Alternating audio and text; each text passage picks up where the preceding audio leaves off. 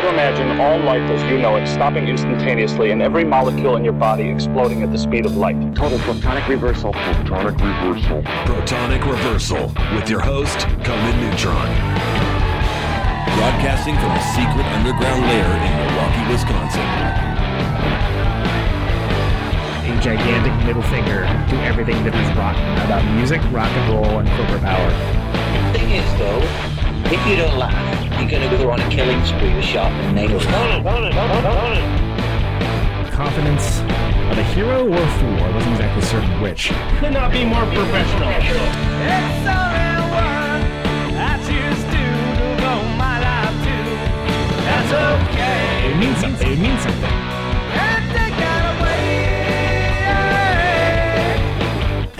My take on it. What's yours? Protonic Reversal! That's like a science thing, right? Indeed, indeed, indeed. It is a science thing. It is a science place. It is a scientific fact that we are all up in your face. It is time for the one, the only Protonic Reversal. Welcome to it. Welcome, everybody. We got a hell of a guest for you tonight. I just wanted to chime in and say, uh, hey, it's it's uh, great getting all the positive feedback from the show. Thanks, everybody, for all the nice things said about uh, recent episodes and folks sharing it around and, and rating and reviewing and stuff. All that stuff's annoying as hell.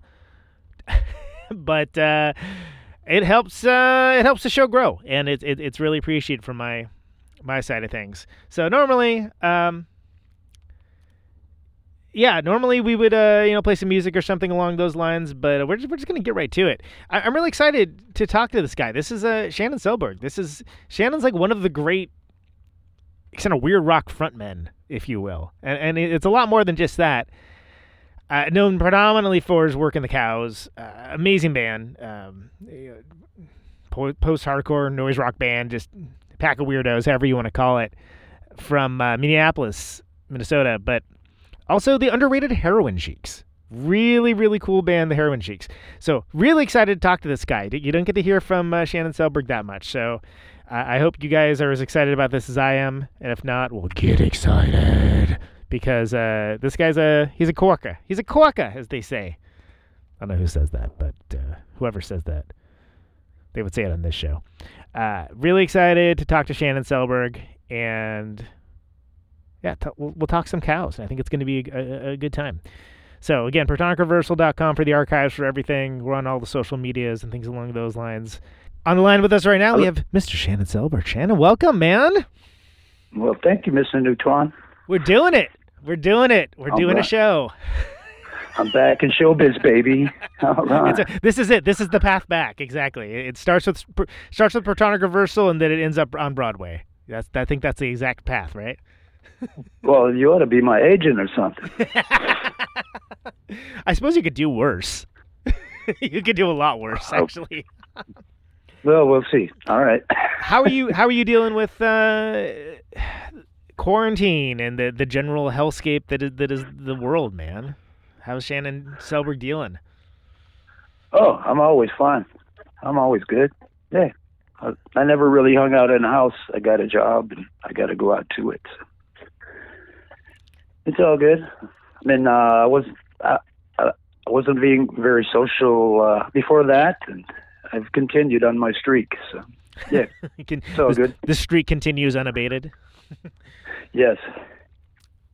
Has it? But I'm sure we're going to have a nice chat. Yeah. So, so I think the the thing I, I kind of want to start with is has the enduring legacy of the Cows been uh, something that was like, is that a surprise? Like, is it something that you, it's a band that people find out about every year and they kind of tell their friends about it. And, and as much as maybe it wasn't like a bankable thing necessarily, like there's, there's an enduring legacy with the discography that people really are attached to and that have brought in a bunch of new fans, younger fans, things along those lines. Uh, coming from the perspective of a guy that was in it, Is that is that something that uh, you know? Do you do you interact with these like newer fans and stuff? Do you do you ever think about it at all? I mean, what's what's the legacy of the Cows like for Shannon? Um, well, before I was in the Cows and during the Cows and the Heroin Shiks, and even now, I'm kind of an in-the-moment person. Uh, you know, a lot of stuff happens to you every day, and you live in that day, and you don't look back. And so for a lot of years, I figured, well, now uh, when I was in the band, I'm doing this. And then I did stuff after that, and now I'm doing what I do now. And, but then I, a couple months ago, I got back on Facebook. I never really did it much. And it was like, wow, this uh, this stuff means something to people, and I'm never going to outrun it. And uh, maybe outrun it is the wrong word, but yeah, I mean, I was really proud of what I did, and I worked on it really hard. And, and it was, we actually designed the music to be kind of timeless. Yeah. We didn't want to be of an era, so it, it's sort of designed so ten years from now, twenty years, thirty years, there's stuff, there's, you know, if you listen hard, there's new layers to it that you didn't know. And uh, some of the songs are double, triple entendre songs. And it's a lot of right, yeah. sort of musical musical jokes inside of there that, if, you know, it's designed for casual listening or just rocking out, or if you want to sit and examine it, you can do that too.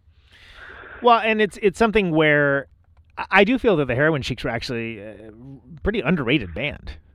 Uh, and, well, I, and, and kind of has naturally really agree, yes. yeah. uh, and but I think one of the reasons uh, that I think maybe people didn't latch onto it as much, though, is just because the Cows sort of loomed large, and that's almost like people don't talk about the burden of success when it's, you know, punk rock success necessarily, but it, it's it's is it something that, you know, was that a thought when you're when you're doing Heroin Shiks? Because it's, you know, it's a different kind of band, but it isn't different in such a way that it's, uh, you know, uh, Miles Davis versus the Rolling Stones necessarily. It's it's a you know it's ultimately like it was a interesting thinking man's rock band. I would I would say, or just rock it out. But uh, yeah, I mean, uh, like I said, I was just doing what. It, see, the thing is about the Cows is that when we came together, we were really nobodies in the scene, and I kind of. Kevin and Thor and Kevin's brother Sandrus were playing in this band that they all worked at a home for, uh, they called it mentally retarded children back then. And on holidays, right, yeah. on holidays, they would get up and play. And sort of on a lark, they decided to try playing the Uptown Bar or the seventh street Entry. And uh, what Run Westy Run got us in there. And, uh, well, got them in there. And Norm Rogers was actually the singer back then. And he was very nervous on stage. And I got to thinking, you know, if these guys had a monkey hopping around in front of them, this thing could really take off. Well, yeah, and, and a lot of people don't realize that. That yeah, the, the, the fellows on drums is originally was, was the singer. And I think part of it's because you, uh, you, you cut such a large figure... Uh, in the tradition of the great front people, you know, of course, dating back to like, you know, the Stooges and like Iggy or something along those lines, that uh, it, it was a show. It it almost was, uh, you know, uh, not it's like not vaudeville necessarily, but like coming from like the great the great shows of big rock, but it's done on a much smaller level, uh, at like a club level, and it made a very engaging presence because it's like, oh, what's it, you know, what's it going to be tonight? You know, what's he going to be up to? Like, oh my God, who knows? Well, what my what I thought of my job as being wasn't to be some sort of great front man. It was that our music was designed that you have to live it in the moment. Each individual tick-tock, you have to be absolutely present. My job was to put people off balance so that they would actually, their minds could not wander off. And they would have to, eventually, they would have to live in the moment. They really didn't have any choice. And the thing about the Cows is when, you know, we had different drummers and they were all great, but when me and Kevin and Thor made music together, it was just a chemical reaction. I mean, our practices were actually crazier than our live shows. And we oh, wow. practiced three, four times a week, three, four times a week, and it was you know, for hours on end, and that's just how we got our rocks off. I mean, it was you know, we we got to take a leak between songs, and the rest of the whole practice rooms would be outside of our door with their mouths hanging open. Like, who the hell are you guys? What's going on in there? Well, yeah, and I think that's interesting because I think to the to the layperson that maybe isn't paying that close attention, they would, you know, it it almost seemed like it would be like improv or something. But the more you pay attention to it, it's almost like hyper constructed. Like it's very it, all of the. Uh, I, I remember seeing like a sticker on a record that said all distortions intentional, and it's sort of like all musical shenanigans were seemed to be intentional with the compositions and the fact that even if it was the audience was limited to the people playing the music. You know, you were inviting people into this weird world that you were creating. And it's interesting you mentioned that. Well, I've always had two theories about people who make that kind of music. There are rebels and there are aliens. Now, rebels rebels are trying to overthrow the system because they would rather that they were on top of it. Yeah. And they'll disappoint you almost every time. Whereas aliens, like, say, Marquis Smith and bands like that, they... They form their own separate world, and they invite you in. We were more like that. And you, I also think it's it's all the more interesting when you mention the kind of keeping the audience in the moment by just not knowing what to expect less. You you get less of the analytical brain of someone saying, well, parts of this remind me of Captain Beefheart, and then there's certain parts that, rem-, you know, where they're like do, doing this internal math in exactly. their head and like, you know, writing an internal review even just for themselves and more just like, what what's happening right now? Like, I feel uncomfortable or excited or excitedly uncomfortable. Yeah, a lot of people describe an experience seeing us where the first time they saw us, they absolutely thought we were the worst band that could possibly exist. And maybe they got dragged to a second show, and maybe halfway through it, all of a sudden, like something slipped or snapped inside of them, and they got it. They got it. So... And can you tell me about the, the musical evolution? Uh, so when it, when it starts off um, with, with the Cows, you know, those those guys are already going. What are you bringing into it? Now, obviously, you, you've not just singing, you play instruments, you brought in, uh, you know, bugle, trumpet, trombone, like brass instruments, which are almost considered, you know, outside of the, the dreaded ska word. Are not uh, not usually uh, allowed in rock and roll music. It, well, I'll tell you how that happened, though. Um, see, we would usually how we wrote a song is Kevin would come up with the bass riff, and then the chemical reaction would start, and and it, it would be a great riff. And then Thor, Thor and Kevin, if you notice on Cows songs, never play anything even related to each other. So what's going on there is that Thor is trying to steal the song. And so I would let those two find their equilibrium, and then I would try to steal the song. Well, yeah, because they're, they're, it's fighting for attention. There are these these competing lines that are, are interesting and hooky and cool, and it, it, it's it's as a listening experience, you know, even outside the live show, it's something where you can listen to the same song and kind of hear different things out of it depending on uh, which particular piece of member you're uh, focusing in on, and it, it's something where. It didn't seem like people... The layers. Were, yeah, it layered, exactly. It wasn't exactly like people were trying to outdo each other, but it was, you know, a little bit, uh, you know, fighting for... to do something cool in the limited amount of space and, and almost like packing it in like a... Like how you have orange juice concentrate, right? You have like a... yes. With, like musical with, concentrate. With a pulp-like substance, yes. Right, exactly. So you can choose it with pulp or without pulp. Uh, well, I think we were competing. And, you know, as far as that goes...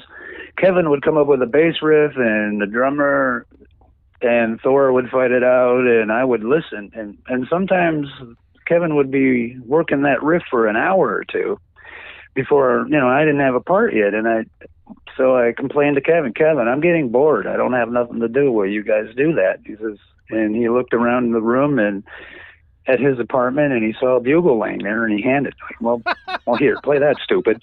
It was just like that. So it was, it was just laying around the room at the time, and, it, and that that's that was the... Yeah. Uh... Here, yeah, he threw it at me, and he said, here, play that. How's that? Now you have something to do.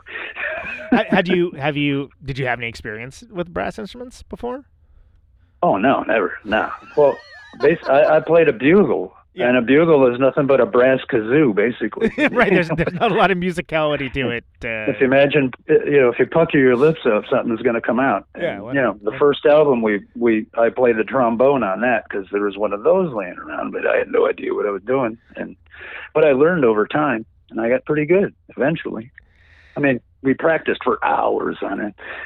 And we did another thing when we didn't, we couldn't write any songs and we get stuck. We would just play a couple hours of free jazz, yeah. which is, you know, it can be the lamest thing in the world, or it can be really good. But right, what, exactly. what would happen is, is, is, you know, everybody has a lot of bad ideas stored up inside of them, and we just blow them all out and playing bad jazz, basically. Well, so, and, and of course, you're talking about the, the first record, uh, uh, Taint Pluribus Taint Unum, which you have the the cover of the.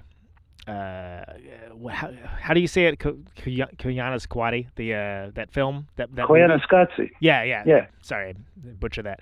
Which is a, like it's Philip. That's a Philip Glass composition, if I remember correctly, right? I mean, that's yeah. Bold, oh, bold way funny. to start. To I, start I, out the I had a girlfriend.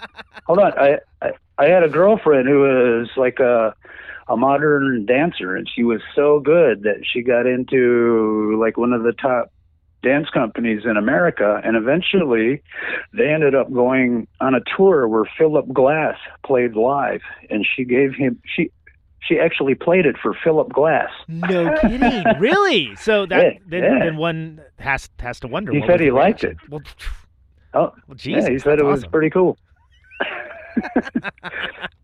But I mean, it's like when you start off with a. You know, a, a, a reinterpretation of an avant-garde composition. It's almost like a statement of intent that, like, maybe what you what you're going to hear from this band is a little bit different than, uh, you know, your average uh, your average rock band.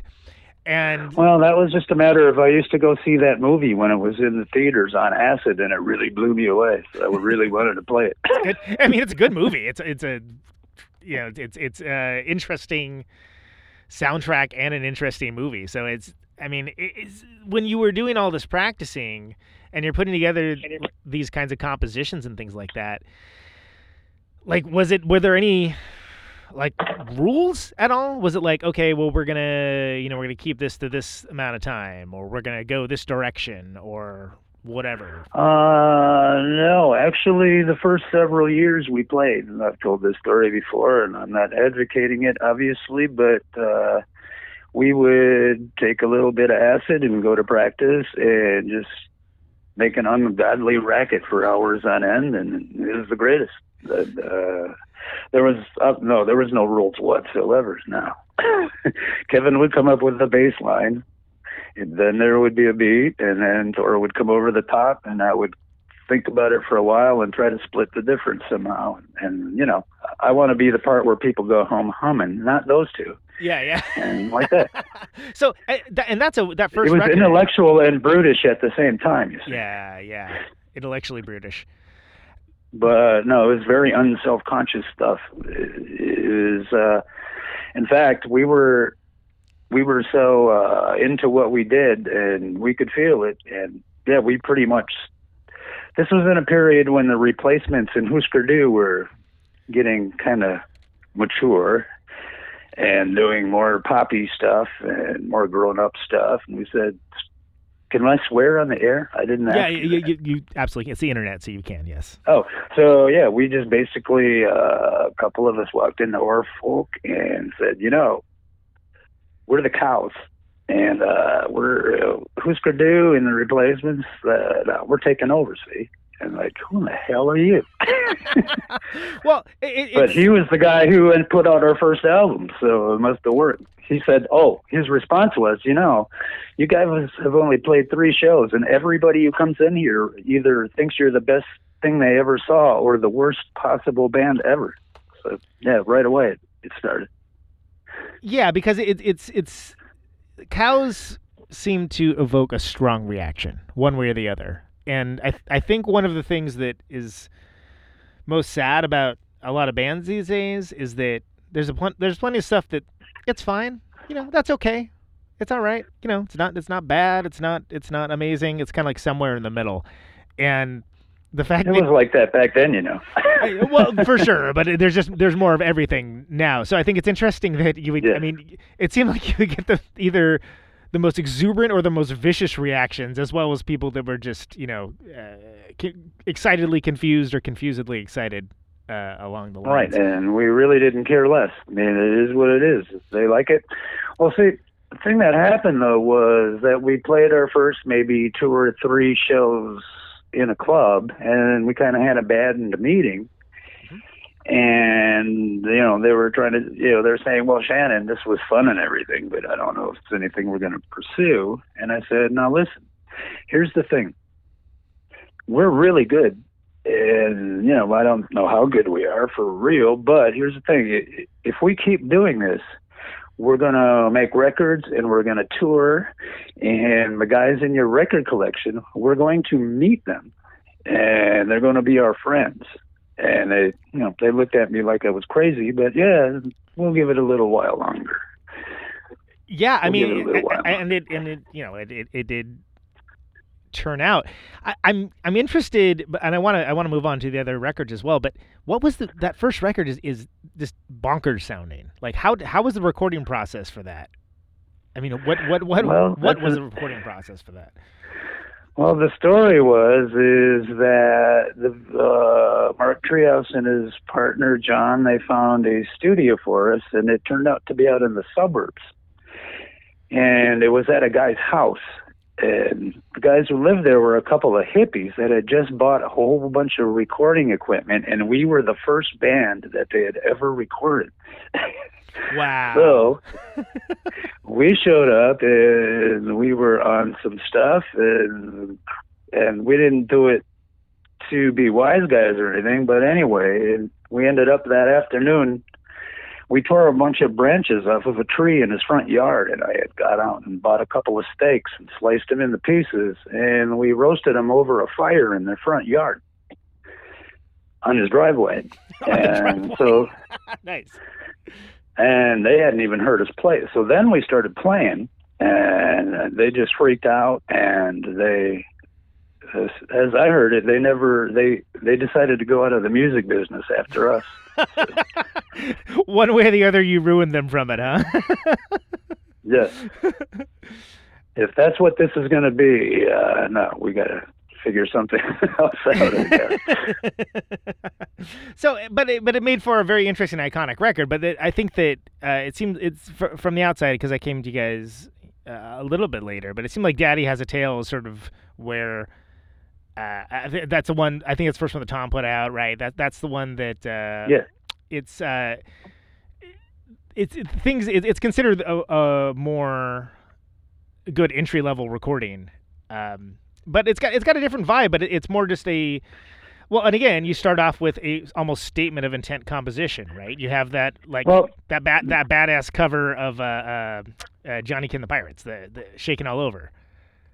Well, when we made that, when we made Taint Pluribus Taint Unum, we'd only been a band for a few months, so you know we grew a little bit over the course of the year or two before between that and Daddy Has a Tail. We kind of found our, our groove and uh, took it took it from there. But yeah, it was uh, and we switched drummers, I believe, between those two records, and uh, yeah, that that changes things a little bit too. It, it does, yeah. That was Tony that was on that one, right? So, I. Yeah. Did you, uh, so how did you end up hooking up with Tom?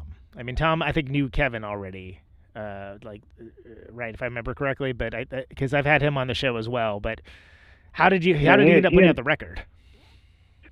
He and Tom lived across the street from each other, and we wanted to go a different way than Treehouse Records wanted to go. So uh, we shopped it around a little bit, and uh, Touch and Go turned us down. They said, uh, these songs all sound like waltzes. No thanks. And, uh, like, really, waltzes, eh? Wow. But, that's. I mean, if you're if you're gonna get turned down, at least have it be befuddling. I guess that's a. uh, yeah, yeah. I think it might have even. Uh, nah, uh, I remember it as being signed by Steve Albini, but I'm sure that's not true. So. Uh, so okay, so you bring your waltzes to Hazelmeyer, and then uh, and he obviously d- he, he digs it. Um, uh, so uh, yeah, then Kevin came in and told us all that uh, Hazelmeyer wanted to record us, and yeah, it sounded like a great idea because you know we're we uh, you know I think first we did Almost a God on uh, Dope Guns and Fucking in the Streets, yeah, yeah. and that turned out pretty good, and and uh, so yeah, then we yeah we hooked up with them rep because they would do it. I mean, from my point of view. And keep in mind, everybody out in listener land, that all of this is just coming from me. Kevin and Thor would have very different ideas about how everything went down and happened because uh, we're just really different people, that's all. Well, yeah, so that's one of the things that was so interesting with the Cows is that you had these very, uh, very different, very, very talented, but very different personalities. And it, it came together for this uh, really... frenetic whole, but it was, it, it was a it was a chemical reaction that yeah. happened when we played. We didn't know how it happened or why it happened, but it, it happened. It was it was crazy. Yeah, it was. It felt really good to play that music. You have no idea. And, and better was, than sex. And was working with David for with the Godbillies. That that was that was good. Did you did you feel like he was a good dude to work with professionally there? Oh, uh, well, yeah, he's a really good friend of ours to this day. I just chatted with him a few days ago, actually. And, uh, yeah, he's a good guy. I think we mixed it in his basement. And if I remember right, he ex- it accidentally got put on videotape instead of recording tape or some kind of thing. So we, wow. we, had, to, we had to completely remix the whole thing. Oh, man. That's a... In like a day. That's That's... Wow, that's some that's some mistake. that's, uh, so so in, so interesting. So that the so do you feel that the mixes that are on the record? Uh, I mean, do you, do you like them? Like, do you, do you think it's a good representation of those those songs, those recordings? Mm, I guess so. I mean, I really I really don't think about it that way. But uh, I'm, I, you know, all of our albums, I figure everybody did the best they could. Because with our, you know, the first album was just what it is. That was, I mean, we're just a bunch of like dumb animals. But after that, it was, uh, you know, uh, it was all the recording things were different, and uh, I'm not really into the whole recording process, so. I'm a I'm a live playing guy. That's yeah. all I really care about is I, I I just like getting in front of people and doing that stuff. But, uh, but uh, yeah, they would be much more uh, informative about the whole recording process. And I, I figure everybody did their best. Everybody tried to capture our live sound, and, and uh, until we did the last one, Sorry and Pig Minor with Buzz, he mm-hmm. said, uh, "You guys, I'm going to approach this completely differently." Uh, I believe that when you make a record, uh, the record should be the record, and that's it. If there's, you know, overdubs on the record that aren't in their live, if they've listened to the record, they'll in their head they'll hear that anyway. It doesn't matter. So we're gonna make, you know, some three, four minute songs, and he had us cut out some parts. Actually, nobody even suggested that to us before, and you know we cut out whole verses and changes in a couple of songs, and uh yeah it was a good idea. Yeah it was a whole different approach. That's why it sounds so different, and and uh but everybody was fun to work with. Yeah he was well, and Buzz is coming but, out from the perspective of being a fan too. Like he was a big fan of what you guys did, and and you know like see, like from Go ahead, sorry. From my perspective, in the recording studio, what tended to happen is the first night we would come in drunk and thinking that we could nail everything. And so all those were pretty useless takes. And then uh, we had to, we had to make the records in three or four days. So, okay, scratch the first day, and then we'd have to go back. And then Kevin's turning up, and then Thor's turning up, and then Kevin's turning up, and then uh, we're recording it, and then uh, a few times, every once in a while, we'd have to, you know, the the engineer would just turn all the switches down, and all right, start over. By the time they got around to me, I only had one or two takes to do everything, usually in the studio. So to me, it was just a nerve-wracking, like, am I going to have time to do a couple of takes or well, what. So, and, and you've hit on something important, because I think it's I think you had a, a really interesting way of fitting in a, a lot of ideas and a lot of interesting lyrics into, um, I mean, chaotic isn't the wrong word, but into an environment that, like, you, it, it seems like some of them, some of the songs you almost had like work a little bit to, to find where, uh, where it would fit in. And was that something where, you know, normally speaking, you guys are, are playing the songs live tons and tons, and then you're recording it, or is it, or are there times with it, uh, it, it kind of came down to the wire a little more? Uh, well, we did a thing that you're not supposed to, a band isn't supposed to do, but we would release an album, and by the time we toured it, we'd written six, seven, eight new songs that we really dug. So, you know, they were going to go on the next album, but so we're touring, say, Cunning Stunts, right, and half the show is, you know, Sexy Peace Story songs, which nobody's heard.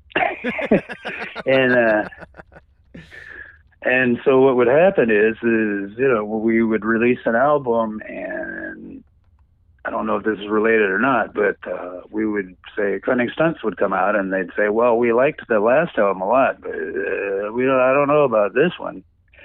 And uh, by the time we came through again a year later, that was the album they loved, and they, they didn't know about the new one, see? Right. So it's so when you're when this the stuff that you're playing in front of folks isn't necessarily the thing remotely close to the, the record maybe that they just got.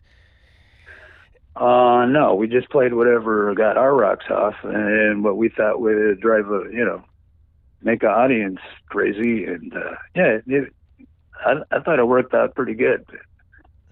So, but then when you're talking about, like, for compositions, you know, when when you're when you're thinking about what you're going to fit in vocally, are you thinking? Were you thinking about it in terms of what's going to pop live, like what's going to work live, like what what kind of things oh, were you I, trying I to see, accomplish? I see what you said. Okay. Now, what would happen? Like I said before, uh, the other guys would be doing these really, really long jams, just over yeah, and over. Really, we didn't yeah. stop. We, Uh, essentially, it was a half hour, forty-five minute of one song, and I would try to. Uh, I would just wait for a spot to come in, and I'd come up with a, a melody. But you know, if the melody worked, then later on I would write the lyrics to fit that. But a lot of times we would play the new songs on tour, and I hadn't wrote the lyrics yet, so I'm not really saying anything. Right. So at, at that point, do you... Like Hitting the Wall, for example, that happened actually in the studio. That's why a lot of it is unintelligible, because I'm actually... Uh, I wrote the lyrics in on the lyric sheet later. So then would they... Yeah, so would some songs like start to evolve and change based upon, you know, like, oh, actually, you know, this this, this seems to be that. This seems... like, uh, and the reason why I'm asking is because some folks kind of come from the more, like, the sound is the most important thing. And for some people, it's like, oh, no, I'm trying to get... this particular part of the lyric across in a certain way, and so I'll punctuate it or uh, put the accent on it in such a way that that hits at this time. Uh, well, you have to understand that in the practice space, those guys played so incredibly loud that even though I had a mic and a monitor, I never actually heard myself at all in practice. So I would. That's why in the early albums I'm screaming my head off, because that's the only way I could right. hear myself. Exactly. And I still couldn't hear myself. And so when we'd play a show at a club, they'd be trying to, you got enough of yourself in the monitor? Like, uh, too much, actually. I, uh, you could actually I've never heard it. myself yeah, exactly. sing before. That's, you know, a lot of times I was out of key or whatever, because I wasn't used to hearing myself. And, you know, sometimes in the club, a monitor gets dragged away, and I couldn't hear myself anyway. But, uh, yeah, I couldn't, I mostly couldn't hear myself ever. So I had to find a place in my throat that felt like it, the vibration in my throat was matching the vibrations of the notes that were playing at one hundred twenty decibels. Yeah. And, and oh, that's how we would, you know, I told you we practiced two, three, four hours, but how we quit was that I would be screaming that whole time. And when I started, I would spit in a can. And when blood started showing up, I'd be like, all right, you guys, two more songs. So that would be you, you de- determine the set list based upon when the when the blood would be spit up. When my throat is bleeding, yeah, I figured I, that's a good time to stop. Well, two more songs, maybe. We're having a good time. I'm not going to ruin everybody's fun, but yeah. Yeah, prob- probably wise for health purposes to uh, maybe consider calling it relatively soon thereafter. See, we were all really smart guys, but we were doing a very brutish thing, and and I don't know how to explain it any better than that. Well, I think that came across because I think there was a sort of there was such a dark sense of humor to it as well that it was very clear that all all creepiness was intentional. Like, you know, all all all knuckle dragging was uh, done like as as a lampoon or um, you know, a farce within a farce or something along those lines. Well, uh, lyrically, I kind of had a different perspective than some punk rock lyric lyricists in that I don't think people are bad or wicked or evil. I just think that most people are about eighty percent nuts. And they just keep making the same mistakes over and over and over again, and they never fix them. And a lot of my lyrics are more in that vein, that they're doing a stupid thing and they're not learning anything from it. Yeah. Man, it'd be great if you could, uh, if you could make people learn, but that's just not. Yeah, that would be. A, yeah, actually, uh, like a lot of noise, a lot of noise bands. Uh, the guys in the bands actually, I, I know me and Thor and Kevin, we all went to college to be teachers, and that's actually a very common thing. Yeah. Well, and it's it's something where I, I don't feel like that's uncommon necessarily, but I think there, there's this assumption when people hear a, uh, you know, more brutish, noisy kind of thing, there's somehow this assumption that there's not any thought behind it or that there's not any intelligence behind it. And well, that's the layers I told you about, though. See, what we were doing was, is, you know what a signifier is? Yes, of course. That's what my stage presence was all about. I wasn't just going up there with the idea of being wacky. What I was trying to do, in addition to keep people in the moment, by bouncing off the walls, I was also sending out signifiers that didn't make any sense with each other, and that would also keep balance, keep people off balance. A lot of times people will come up before a show and like, look, I got this wacky thing you could wear on stage. I'm like, oh, I'm not trying to be wacky. That is not what I'm doing at all. Right, yeah. Wacky's about I'm like actually, one hundred eighty degrees from what you're actually trying to accomplish, yeah. See, people seem about eighty percent insane to me, so what I was actually doing is, you know, I was a really quiet, timid kid and teenager, and I decided that I got tired of it, and I was going to elbow my way out into the world. So what I was doing on stage, to me, was I was holding up a mirror. This is what you people look like to me. Mm. I tolerate you, but don't get it twisted. This is what, what you're watching is what you look like to me. And I think now there's two ways you can take that. You can join in and, and, and have a good time, or you can be offended by it. How dare you say that? But uh, right, those aren't the people that liked us. Yeah, yeah, yeah. But uh, yeah, there was a lot of layers on the surface. On the surface, it was brutish. But what Thor, Thor is a really learned guitar player, and he actually notated those parts.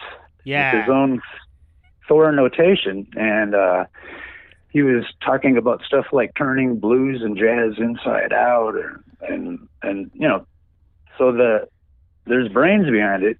See, our, but you know, things aren't what they appear to be. That was another of our messages. And yeah, I always, I always sort of describe his playing style as sort of like non-Euclidean geometry uh, blues style, meaning I don't know what that is. Oh, so H P Lovecraft, uh, you know, in his in his many uh, writings, would sometimes talk about Um, you know, the old ones and the, the insane folks from the, the other side and whatnot.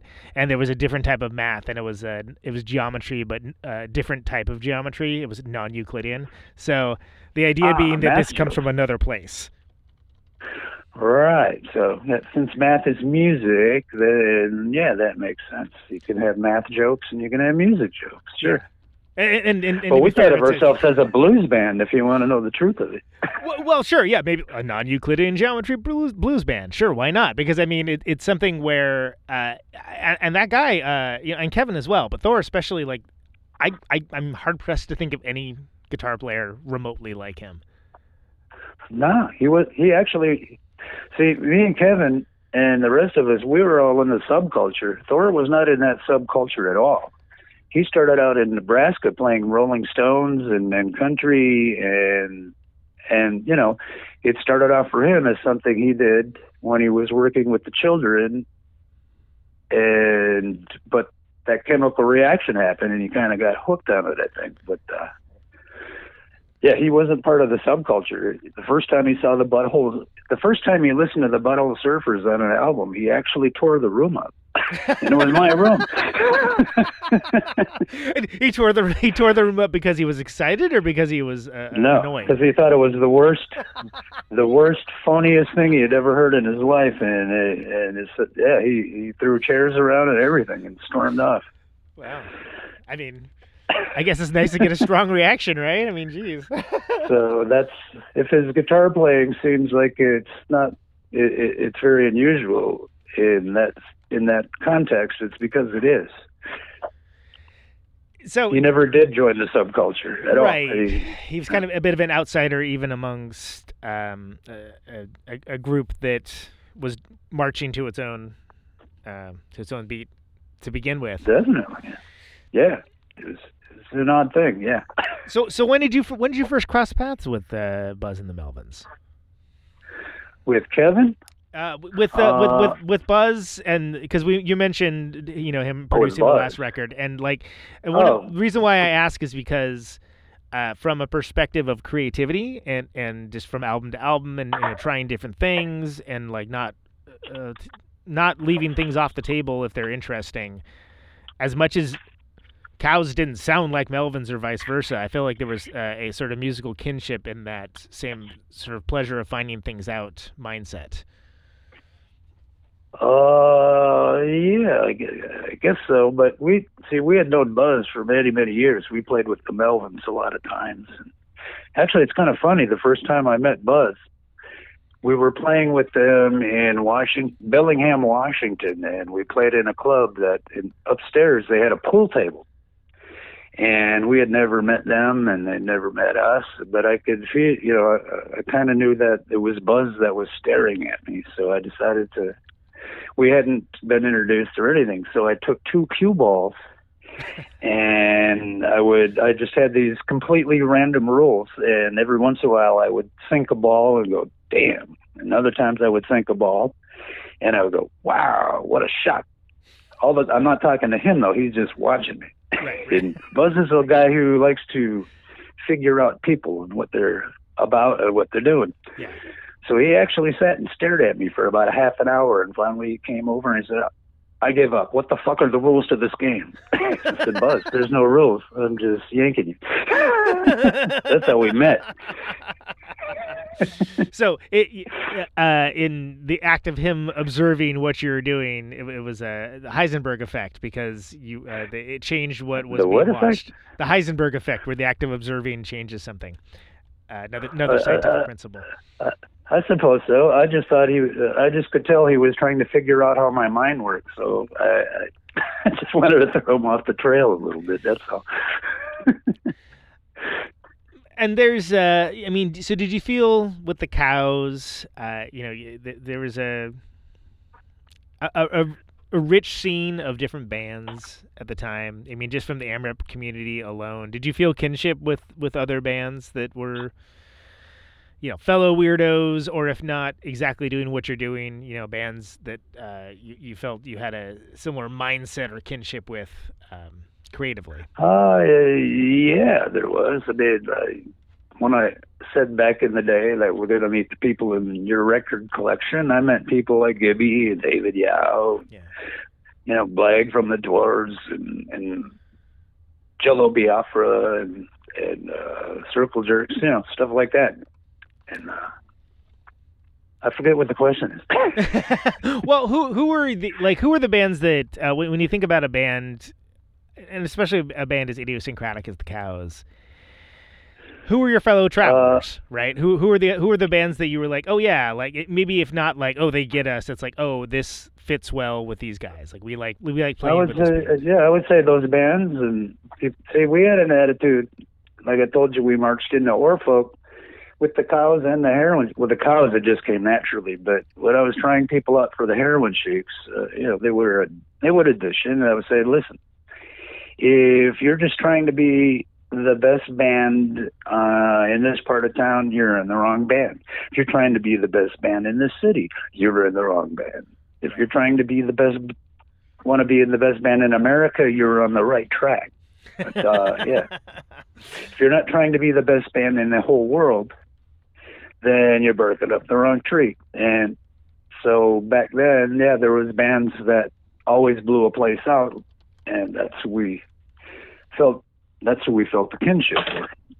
But uh, yeah, we at the time we didn't think of ourselves as a Minnesota band per se, because we were aiming higher than that even before we were any good at all. So do, do you feel? Well, it's, and we haven't talked enough about Heroin Shiks at all recently. Um, but sure. but the it's interesting because a lot of people kind of characterize it as like a little more darker than the Cows. Um, I know that you know I'm a big Celine fan. Like Journey to the End of the Night is one of my favorite books. So that, oh yeah, yeah. That was uh, I appreciated I appreciated the references. Let's put it that way. Um, when when you when you've got such a weighty discography behind you, I mean, how much of it for Heroin Shiks was like a reaction, and how much more, how much of it was a continuation as its own deal? Uh, it was never, uh, it was never a continuation. Uh, just at any given moment, I wrote the best music. I did more writing in, in the Heroin Shiks than I did in the Cows. I by no means did all of it, but as a lot of Cow songs started with the Kevin bass riff, a lot of Heroin Shiks songs started out. Uh, the, my mom gave me a Casio keyboard in about nineteen ninety-six, and I started playing around with it, and I started writing songs on that, and I would teach it to the keyboard player. And it, a lot of Heroin Shiks are written, like, songs are written like that. Oh, interesting. So you have like like a basic melody and kind of go off of that. Like what what um well, and that's interesting because if you think about the fact that the keyboard being a you know sort of utilitarian function as a jumping off point, it's got a different uh, the the the range of the keys, like how they how everything's sorted out. It's it's you're going to come up with different kind of stuff than you would if it was written on a guitar or bass. I guess is where I'm going with it.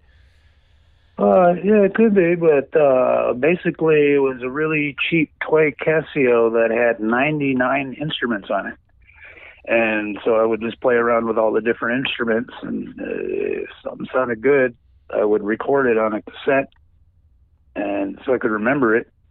Because songs tend to disappear out of your head like a dream does if you don't get it, get down. it down somehow. So, yeah. Right. So I would do that, and then I would actually learn the song on the cassette and uh, bring it into practice. And it either sucked or it was good. And, but, yeah, it, it wasn't self-conscious as, well, I'm going to con- continue the Cows' legacy or anything like that at all. Uh, it's, I just wrote what I wrote. Yeah, it, so it's interesting that, uh, I mean, did you feel that the living in New York changed the kind of thing that you, that you wrote at all, uh, rather than being in Minneapolis? Uh, yeah, you know, you you go by uh, what surrounds you. For example, the song about, you know, where I'm walking over a bridge and a, there's a flying cockroach that opened Sorry and Pig Minor, because I had moved to, to New York before we made that. And, uh, yeah, it just so happened uh, I would walk over the Williamsburg Bridge every day, and I have this weird thing where if I'm crossing a bridge, I, just for a second, I feel like jumping. Wow. And I remembered back to when I lived in Texas for a minute, that they had flying gigantic cockroaches there, and just kind of put the two together. I was like, yeah, so your surroundings affect you. New York's a very different vibe than Minneapolis is. Yeah, and they've, you know, it's it's something where sometimes you can kind of hear in the music the surroundings, uh, just basically, you know, like whether it's like mood or whether it informs like the composition or along, or something along those lines. And I wonder sometimes if that's what people talk about when they talk about Heroin Shiks being darker, because it, it's not like the Cows were sunshine and roses necessarily, but uh, no. But I get it. I get. I, I kind of you know I get what they're going for. Uh, when they, when I guess they're. Yeah, we did some funny songs though. Yeah. Actually, we've got kind of a lot of them. You know, the way I am is uh, I'll write a de- couple of depressing songs. I'm like, well, I can't have a whole set of depressing songs. And then I write a, a, a really basher fast song. And all right, we got that down. And let's do a little more mid-tempo rock. And, you know, I'm trying to, you're thinking kind of that you got to make an album and a live set out of it. But uh, yeah, it's it's not really super thought out. So with with Heroin Shiks and writing songs in this, you know, very different way, like writing songs like on the keyboard and, and with different people, like were you looking at in terms of, you know, hey, I can, you know, you know, Kevin and Thor are these incredibly iconic players, but they have the thing that they do, they have the the, the ways that they that they do what they're doing. Having different people with different sets of skills, was that something where you were actively thinking about that in terms of uh, how you could use that as tools in the toolbox to make something cool? Or was that something that just ended up being more uh, uh, of well, the moment? I, actually, what happened was is that the Cows were like our first, basically our first real band that any of us were in. So that's, to us, was what being in a band was. It was to me anyway. So I moved to New York and I'm auditioning people and we start to jam, and that's a little bit much to expect from people that you want to, you know, okay, first of all, you got to try, you know, we're going to be the best band in the world or hit the, hit the bricks. And second of all, I'm used to a practice being, you know, as at least as balls out as, as a live show. And uh, that's really, really hard on, on people who maybe want to come to practice and sip a beer and, and yeah. chew the fat. And it's like, nah, I'm bouncing off the walls. This is like for real, and we're going to do it for a couple of three, four hours, and we're going to play like we're in Madison Garden, see? Like it's your last night on Earth all the time. Right, Bring, bringing that energy that uh, you, you know you brought for the rest of your career, and and then, then you know, you if you have been in the trenches with someone, like making records and touring and whatnot, I, I think it's it's it's an easy get. But did you find that you you know was it intimidating for some of the folks that you played with, where they just didn't quite expect? Oh, we're doing okay. We're doing this. Okay. Well, the people who made it through the auditions are, were people who could hang with that. Right. I mean, Norman yeah. Westbrook, I mean, he was in the Swans. John Phil, he was, it wasn't his first rodeo. Yeah, everybody was, you know, raring to go if they passed the, if they passed uh, the audition process. Everybody was ready to, to go balls out. But if you're not used to it, it's uh, it's pretty exhausting, and and I just expect that of people. Uh, that's not necessarily a fair thing, but uh, I didn't know any different. That's how I have fun. And right, yeah, that, it's, that's a, it's a selfish thing. And and so you got this, you got the, the vision for the band, and then like, what's the the you ended up going out. It, it wasn't with Butthole Surfers though. It was with a Gibby Haynes's. Um, Uh, oh God, I can't remember the name of it. Uh, the the, the Gibby Haynes Experience. Or yeah, yeah, yeah, yeah, yeah, yeah. So, uh, Gibby, a fellow traveler, lo- lover, lover of weird music. It kind of seems like that's a good crowd for that music to be in front of. Uh, did did you feel like that uh, it got over when you played those shows? Well, the other part about the Heroin Shiks, why it was really hard on the other people was, the Cows, we broke up for a reason, and that was that we went on a tour, and it wasn't as full as it was the last time, and the writing was sort of on the wall, and just the stress. We'd been together a long time. That's a long time to keep three ultra super alpha males together in one band, and with that all that chemical reaction going on, and so by the end, it was getting pretty stressful to keep it together, and we were st- starting to suck a little bit of wind on tour. And our our tours were always pretty spotty. You know, we're playing somewhere in Alabama, and there's nobody there. They don't know the hell we are, and they're not necessarily crazy. We had a lot of nights like that, and uh, but with, by the time the Heroin Shiks came al- along, we were playing that hard and to have full houses and sometimes less, and uh, that was, you know, that that just that just tears you up. So yeah, it, when you especially when you, it was when a, it was a like different era, and that people didn't, the kind of experience that we were offering audiences wasn't what people wanted anymore. They didn't want to be taken out of themselves like that. They wanted something else, whatever it was. And so I beat my head up against the wall for many years, being a very stubborn person. And plus, like playing music, that's that's how I get my rocks off. So it was hard to give up. But uh, yeah, our last tour was just a disaster. And uh, yeah. I mean, do you feel like any of those elements were in your control, or was it just sort of, you know, the way the way the world shifted? Yeah.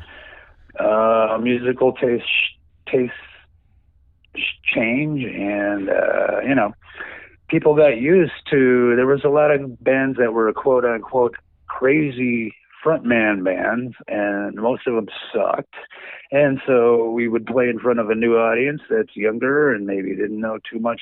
Maybe they didn't even know who we were, and we were older guys. And I get this. This is a crazy frontman band. I'm done. So my whole thing about mixed signifiers and trying to keep them in the moment, I got guys on their cell phone, and I can hear them. Not literally, but I know they're talking about, wow, this is a combination between this band and that band. And, and then I would see them nod and sort of wander up to the bar. I don't want to play for people like that. Right. Like they, like they, they've made their analysis, as as we discussed earlier, yeah. and and they've come to their conclusion. And that's, um, I, can't, I can't imagine that being something that would, would be no. encouraging. It's like having sex with a dead body. Like, it just wasn't fun anymore.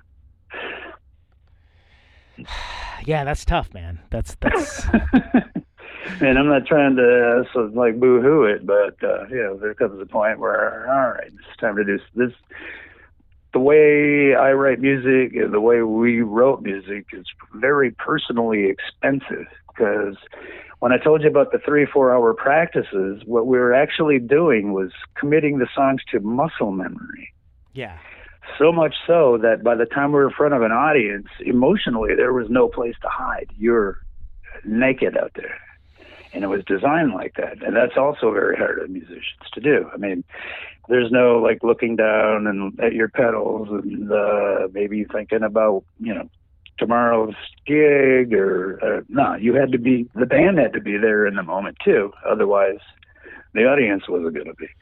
Yeah, I mean, it's it's That's something very expensive thing to do emotionally. Yeah, it's psychically and emotionally expensive uh, to do that, and it's something that it takes a choice. It, it does take a choice. And so then, when, and when you spoke earlier about, you know, the quote unquote crazy frontman thing being, you know, some of a misnomer because you wanted to keep people in the moment and uh, kind of do these things that had larger meaning perhaps, or, or didn't. Like what, how would you approach that? Would you size up the room? Like, are, are, is it something that like evolves on a night by night basis, depending on like, you know, what kind of show it is, what city it is? Like we just, you know. Well, first of all, like we started having tours toward the end where say we would show up at a club and there'd be people there. And, and I remember somewhere in Texas, somebody said, came up to me and said, "Hey, Shannon, can't wait for the show. You should have seen the band last night. There was a guy, the lead singer had shaved his head, and he had sewn live worms into his head. And they were wiggling around. His hair was wiggling around." Wow. And, it, and I said, uh, we're not trying to be the weirdest band in the world. That's not what we're doing. But that's what it was turning into, some kind of like weirdo a, a, a weird off, like who can be a weird off, yeah. And then you're not present anymore either. Why? These the guy I like the guy with the worms at his head better than I like well, this. Yeah. Are you going to compete with the guy with hat. worms in his head? I mean, Jesus. And the and the and the bra drawn on, yeah. well, been uh, there, done that. So the what was the origin with the uh, with, with the marker mustache? Like where where did that how did that, how did that come to pass? Like what gave you the idea for that? Uh, one day I was wandering around and I I saw a picture of the Mona Lisa that had a Salvador Dali mustache drawn on it. I thought it was pretty cool. And then I looked in the mirror and like, yeah, that, that looks pretty good. Well, it's it's it's interesting because it's it's almost your iconic look. Like I can't think of anyone else that that has as a. Uh, uh, Oh, it's been done, but uh, that doesn't matter. I, I don't care. But the the funny thing was, is you know, that maybe have a bra drawn on or Lord knows what drawn on me in magic marker, and say we would sleep at somebody's house that night on tour, and I would wake up in the morning and there'd be mustaches and hangman and bra, like bras stuck to all the sheets and the walls and stuff. They had rubbed off me during the night.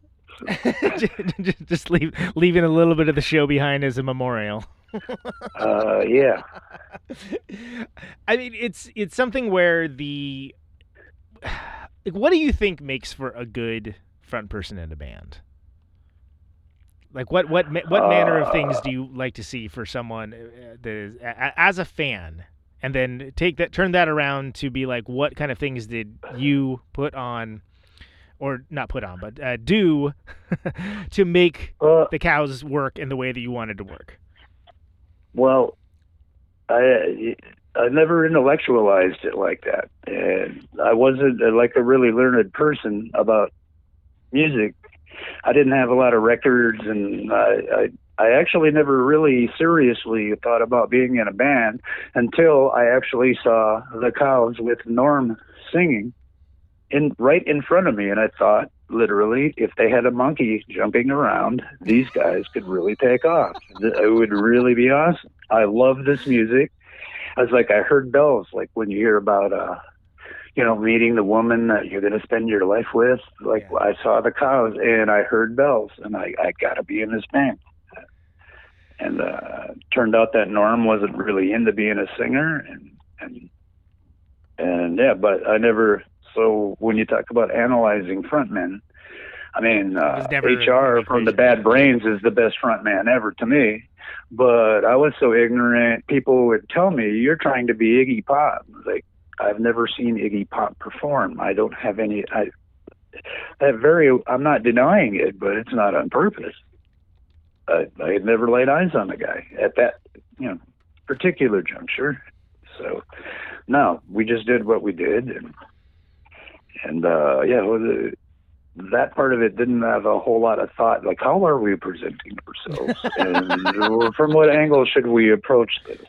Like, no, uh, in like scenario, we're a force of nature. You watch it, yeah. Or you don't watch it, or you walk out. It doesn't matter to us. Uh, if if this whole thing falls in on itself, we'll just go do something else. I never dreamt about being a rock and roll singer at all, ever, until I saw them, and then I got in a practice room with them, and I did what came natural. In the scenario you mentioned, I, I think of like a boardroom with like a long oak table and everybody, you know, sitting around their suits, uh, kind of, kind of with right. a PowerPoint presentation or something, trying to point out the a big fat guy with an accountant sitting next to him, and I'm going to make you guys famous. Exactly. Dude, yeah. You're going to be the monkey. Yeah. You're going to be the non-Euclidean geometry uh, guitar player. You're gonna, right. You know, everyone's got a right. role. You're going to be the bass player who w- wobbles around and slobbers on himself. It'll be great. Actually, the opposite happened. What people don't realize is that in the nineties, when everybody in the world was getting signed who had played twice on a Wednesday night somewhere, yeah. we never got asked out. We we we had maybe two or three meetings with major labels, and and that was it. And one of them I screwed up really bad because I had been slipped something in my beer. We played the Whiskey A Go Go, and I was kind of freaking out. And this really bizarre techno band was playing with really hot topless chick, and they had gigantic abs, and they were really good. And I was freaking out. At that exact moment, a guy taps me on the shoulder. He says, "Hi, Shannon, I am from Atlantic Records. Here's my card." And I just kind of stared at him, and I actually ate his card in front of him. And licked my fingers and turned around and watched the band. So, yeah, I screwed up our career bad. Well, you did give the guy a hell of a story, I guess. I mean, that's, that's, not, that's not an average Tuesday night, necessarily. No, it tasted like shit. Oh, that's amazing. So, uh, talk to me a, a little bit about you know, the, the, the those early nineties. So since you you did bring it up, like the whole major label thing, right? We talked to, talk about that being like, you know, the, the the indie rock gold rush, if we will, where like for oh for like a brief moment in time they let the weirdos in. Right. I mean, did you feel like that was far away from what you guys were doing? Did that feel like that was something that, uh, you know, maybe you envisioned possibly for yourselves? Well, the thing about eighties bands was, is that it was actually just an outgrowth of a subculture. Right. And so we started playing in basements. Oh, and by the way, the first time we played, I was, aren't you nervous? Like, not one bit. I feel no nervousness at all. And I got up there, and the very first note, I fainted. Wow, really? I didn't quite go all the way out, but the entire show, I was just right next to fainting. But uh, so, yeah, we came up through basement parties, and then we, you know, Run Westy Run helped us get into the clubs because they didn't want us in there. And that, to their credit, they said, if you don't take the Cows, we're not going to play. And Fred Darden down at First Avenue and Steve McClellan, they liked us. And yeah, they got us, they got us in the clubs, but it was in the, it, it was just a lark at first, but yeah, it, it, it kind of gradually took off. And, and, uh, and you guys eventually got your star too. The cow, the cows, uh, I mean, I haven't seen in a while, but I, mem- I remember seeing, you know, at First Avenue that there was, you, the Cows have their star. Yeah, that's, yeah. Well, I meet a lot of people now, and, you know, they don't know who the Cows were. I mean, it's thirty years ago, for Christ's sake, why should they? Yeah. and, right, right, and, you know, uh, so you're a musician, I hear. And like, well, how'd you do? I'm like, well, we do have a star at First Avenue, if that means something. Yeah. But, uh, It, it yeah, does... I don't bring it up or anything. Right. Yeah. you, don't, you don't have a business but card with it that someone can eat it, necessarily. It seems to be important, and I'm glad it's there right above the entry door because that's like one of the top two clubs in America. And uh, yeah, they were good to us always. And so yeah, having a star, that's, yeah. It, for a while, I, I didn't really care too much, but yeah, right now, it, yeah. It, It's an honor. It's ni- It's nice to be recognized. And it's nice to be recognized in a way, especially because, I mean, you, you guys, it wasn't it wasn't a commercial sounding band. Like, you had your own sound that you defined yourself, which also was inclusive of, you know, things that you, like, had, like, musical humor that you would have. Like, like, uh, um, was it an Unsexy Peace Story where it's just that, that one single little, like, bugle thing. Right. Just like mm-hmm. small things where it's like, you're like, what? Why did they just do that just the one time? That's It only shows up for like one second. And hey, just to mess with it. Yeah, exactly. exactly. But it's like for those kinds of folks. It's for the folks that are going to be listening for that kind of thing. It's for the, right. kind, of, the kind of folks that are going to be listening for, um, uh, uh, you know, that, that single cowbell hit at the end of that one song or, or whatever. Just like that one weird kind of like, what? Did I just hear that right? Like, play that back. Play that back again. And it's it's awesome to have that recognized, even if it's something where, okay, yeah, that happened thirty years ago. That I mean, it's for the longest well, time. The way I see it, the way I see it is, not to interrupt you, but the way I see it is that if that stuff had not happened, I uh, wouldn't be on the phone with you right now. Talk, exactly. I mean, some, you know, who who who who would give a give a shit about what I think about anything? who, who cares? But because I did that stuff, you know. It, So that's, yeah, that's kind of a nice feeling, I guess. Well, because yeah, for, for me, coming at it from perspective of, you know, I was a kid coming up in California and, and you know, in Oakland. And I, from Minneapolis, it was like, oh, yeah, Prince, Replacements, Husker Du, and Cows. Like, those those were the those are the bands that I thought of. And I and I never, never understood why, you know, like, it wasn't, like, you guys weren't discussed more in the terms of that pantheon. And then, like, as I got older, it's like, oh, okay, like, you know, there's a winner's history of rock and roll thing happening here. Uh, well, the something. thing about that is we, we weren't Minnesota nice. And when we were coming up in the eighties, the, you know, every band was like its own gang. Like if we showed up at a party and another Minneapolis band showed up, like, huh, those motherfuckers are here. Let's get out of here. Or let's go fuck with them. Like it, it was...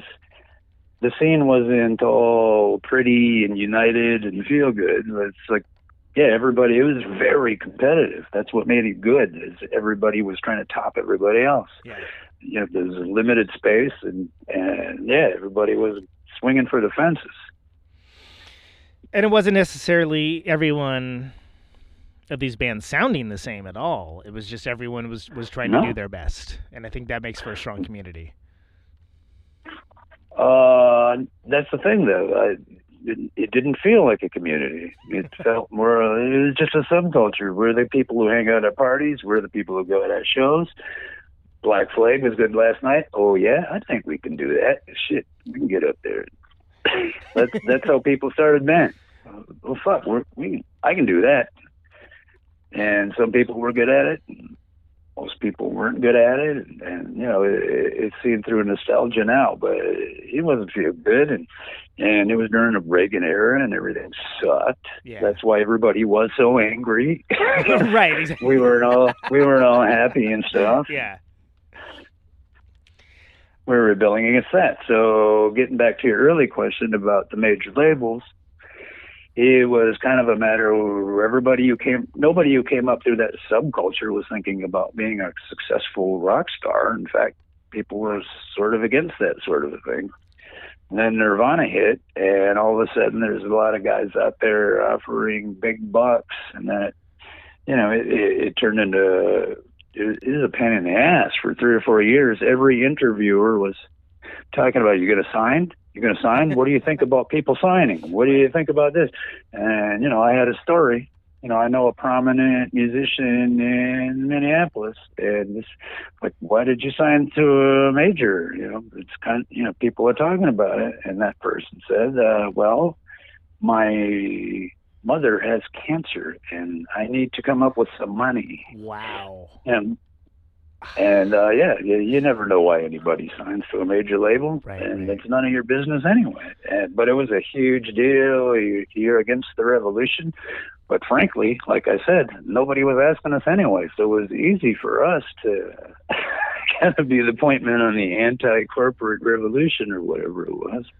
Well, yeah, and like on that same line, you know, there's that Minutemen that Minutemen song that's used in uh, Jackass, right? And a right. bunch of people got all upset about it, and then it's like, yeah, well, did you know that, you know, Watt allowed that to be used because uh, D-Boom's dad needed like money for like medical bills, and everyone's kind of like, oh, man, there you go, okay, yeah, yeah uh, maybe you know, maybe I shouldn't be so, be so judgy. Yeah, don't be so quick to, you know, the thing about any level of success is that even your fans are waiting for you to look bad. Right. Right. Everybody wants to be at, you know, everybody likes to be at the show, or there's five people there and you're the first people to see him. But also, people kind of want to be at the show where you, you lost a step. And they were kind of waiting for it. Sitting there with their and, notebook. Well, no. It's like, yeah, I went to see, you know, the Jesus Lizard, and it wasn't packed. And that, I saw that coming. Yeah, I saw that coming. And yeah, once that whole thing gets punctured, you're, you're kind of screwed. And yeah, people are waiting for it. it, it I'm not saying it's a good or a bad thing. It's no, just, it's just kind of the way people are.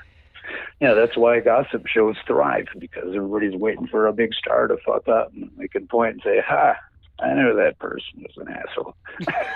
I knew it all along. Yeah, here, what an ego. Here's your trophy. Thinking they could be a big star. Yeah, yeah here's, here's, here's your... Think you're better than me. Ha. Yeah. Here, here's your medal. Congratulations. Right. Now take it to the gutter with you, where you belong. There's actually people, see, you know, I... there's people that actually I can tell when they meet me, like I don't, I don't look all haggard and all of that stuff. And there's people that are disappointed by that. Actually, I can tell. That's fucked up. You know, I was the guy who was supposed to die, you know, go flaming out an O D or something. And I never did. And, and yeah, some people are mad about that, actually, believe it or not. Wow. That's, that's just something about a person our, uh... out there. About the, the kind of myth making that, uh, that that that folks do, I guess. But then, it, it is interesting that only certain stories ever seem to get told, right? Like, you know, you have your behind the music where it's like, okay, then they go into rehab, and then the, here's the here's the comeback, and such and such. You know, just these familiar uh, tropes and and uh, narrative functions that, that that people are used to, and they kind of impose that frame upon actual musicians and, and bands sometimes.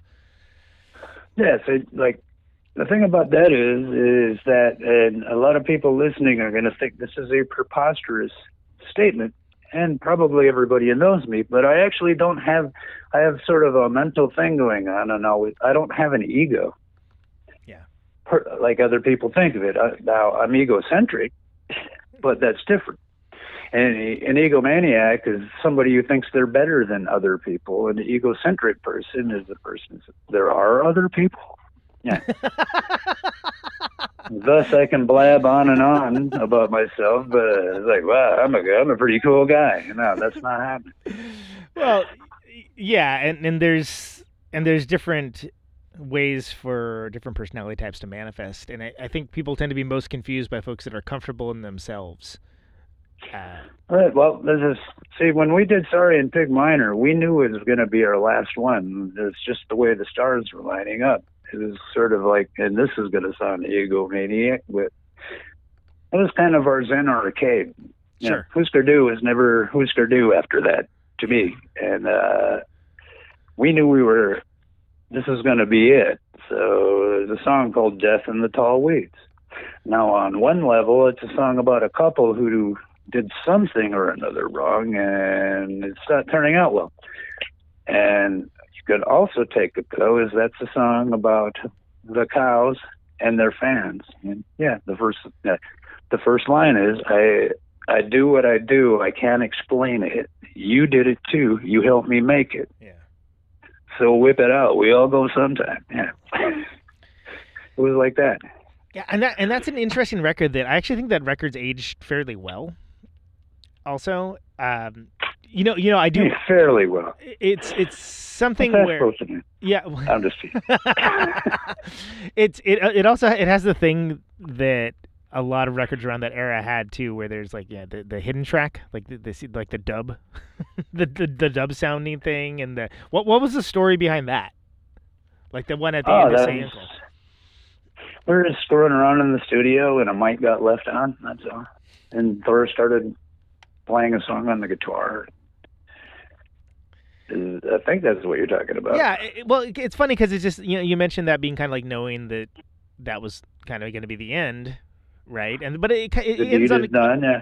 It, it kind of ends on a yeah, exactly. But it kind of ends and on. And the a, last song on the album was "Say Uncle." Say Uncle, exactly. Was, which was what we were doing. It's actually a song about me. Give it up, give up.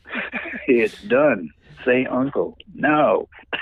But but it's also That's kind of like with with with this this secret stuff at the end. It's sort of like oh, but even to the end, like they're kind of like having a laugh on it. Like they're kind of like you know, uh, doing just here's some here's some oh Thor's little guitar part in there. Yeah, yeah, yeah. That was great. like like it's sort of like yeah, but even then, you know, we're going to be aware enough to be like no, this is this is what we are. And it's I don't know, it's something I'm not sure if I appreciated it when it came out necessarily, but I've uh, you know listening back to now, I was like I think that's a really cool way to to end. to end that last record, and it's it's very Cows. It was on purpose that way. Yeah. It was on purpose. Uh, it's funny because people think we're these Neanderthals. So actually, when we played our last show in the main room, uh, people sort of we didn't announce it was our last show, but people kind of knew, and we ended it with Memorial. Yeah. And the review of the show in the city pages was, it was kind of neat that they ended with Memorial. It's kind of, of course, the Cows aren't smart enough to have done it on purpose, but it was a pretty neat idea. Yeah. It actually it actually said that in the write-up? Yeah. Yes, wow. It did. Wow. Wow. Oh, that's rough. That's that's a, that's ah, a thanks, we a, pa- thanks a pants load, buddy. it, it doesn't matter. Uh, it was funny. Sure. Do you feel that? I mean, it's you know, somewhat anachronistic because it was a V H S thing. But the um, that concert video, the the Nuggets and Doozies. Do you feel like that's a good representation uh-huh. of what you guys were doing at that time? Uh, yeah.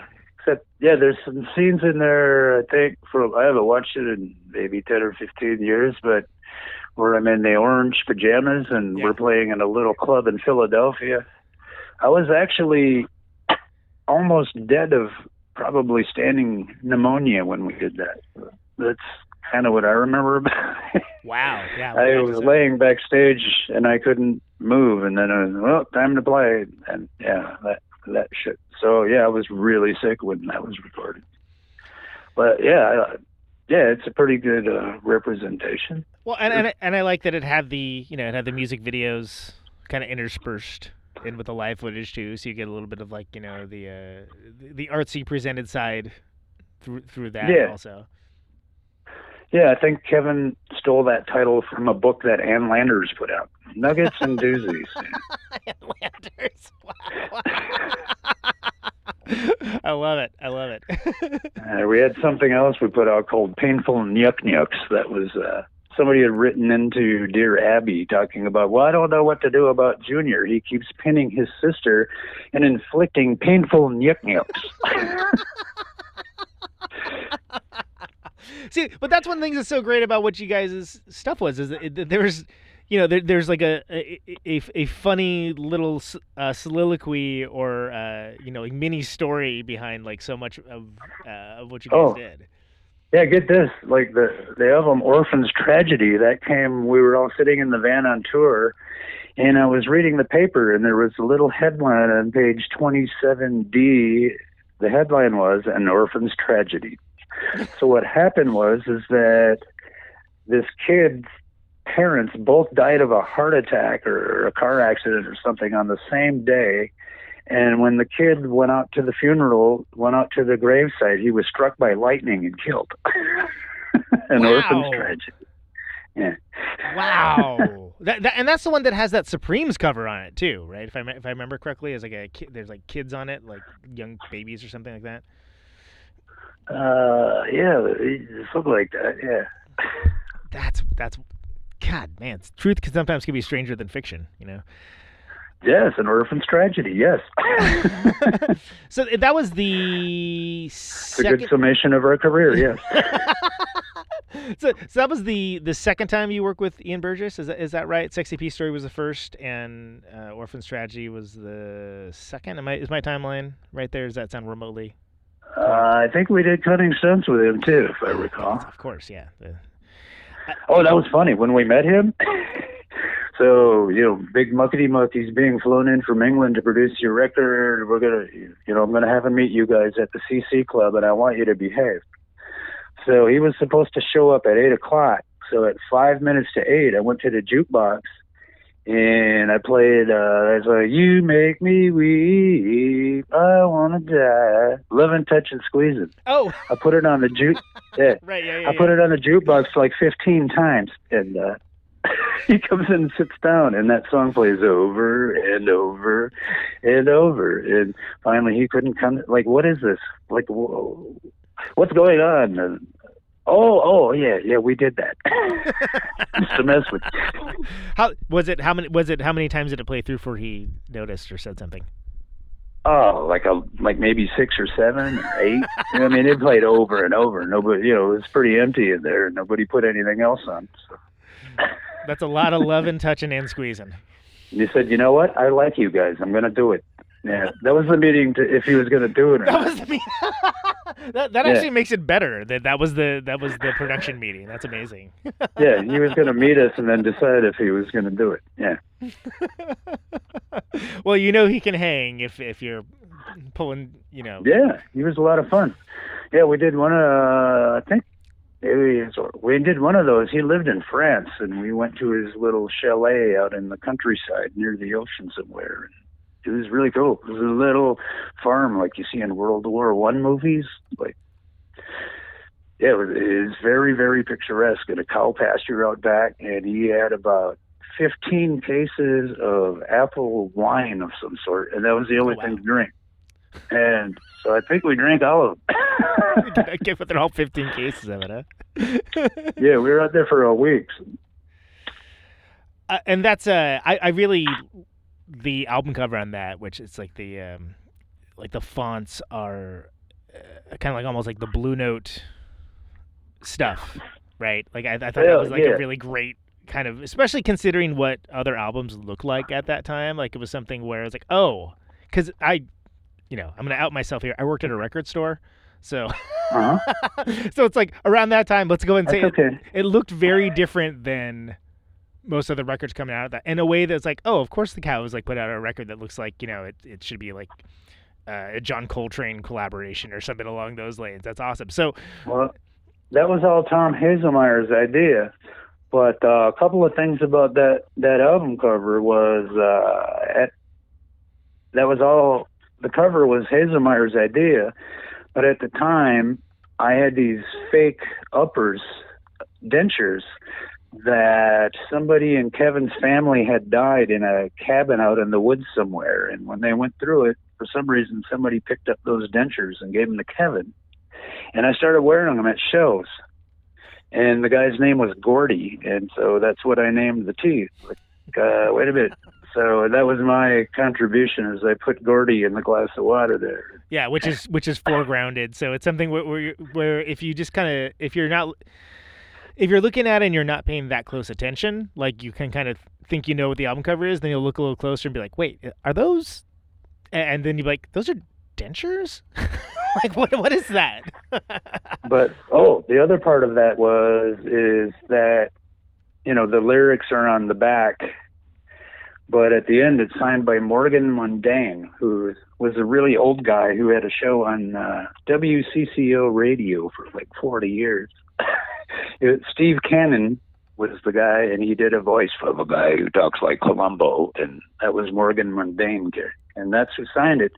And underneath that, Sexy Peace Story was, turned out to be our next album, but we had, we put it on the back of that album because we noticed out on tour that we were getting reviews that didn't seem like the reviewer ever listened to the record. Mm.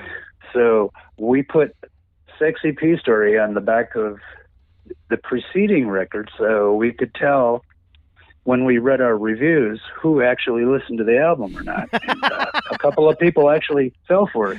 They a guy in New York, the guy the guy in the New York press said, uh, yeah, the Cows have a new release, but they're so in, they're so out of ideas that they're re-releasing old songs. That's what Sexy Peace Story is. They got busted. That's why we did that. uh, that's great. And that's uh that's the one that, uh, that has uh thirty-nine lashes on it, right? That's the um yes the, the Jesus Christ, uh, Jesus Christ so. Superstar, right? That's yes. Oh, that was a cover we did.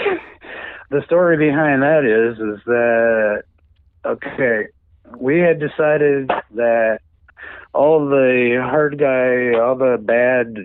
Bad boy Minneapolis bands eventually became kind of, you know, they wanted to be more mature and have their ideas respected by smart people and all that bull. So we sort of went the other way with it. Right. And so we never did benefits because we always, you know, in wrestling, you have the face, the good guy, and you have the heel, the bad guy. Mm-hmm. We decided to, that we were never going to be anything but a heel, no matter how much people liked us. We were never going to do anything good, see? But we got asked to do a Take Back the Night benefit in the main room. So we were kind of playing around with that in practice. So when it came that night, Take Back the Night, I went out and I drew on my stomach a picture of a uterus with a fetus behind bars. And for the thirty-nine lashes, we had a dominatrix in full costume actually whip me thirty-nine times during the song. Now that is commitment to the bit. I like it. Yes. So, but the, you know, mentioning like being the heel, right? Like, so was that something where, yeah. did you just think that like, okay, this is going to be more fun? Like in, in the way that the, um, like actors often say they have a better time playing villains. Like the villain is the better role to play. I guess uh, maybe it wasn't quite that thought out. It's just like, this is punk rock. We're the, we're, we're the bad guys. It is, but it's funny. We toured with Primus and, uh, we were about halfway through the tour playing a gigantic ballroom somewhere, and I was, I was talking to Les, And he said, so, you know, is it hard for you, like, opening us for every night and they hit your guts and throw things at you? I said, nah, here's the thing, Les.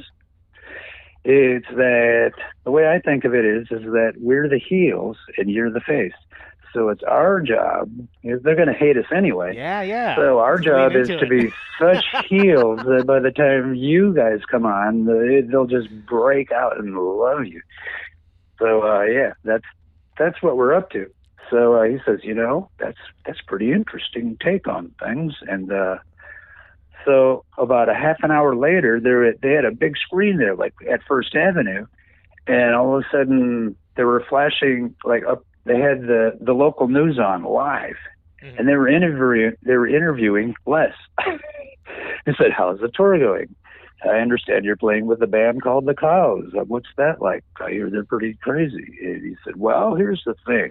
Uh, what they're I feel like what they're doing is they're playing the heels, and I'm more I'm kind of the face." Just and repeating back the conversation that you his just had. His thirty foot tall head is right in front of me, and we didn't know it was coming. Yeah.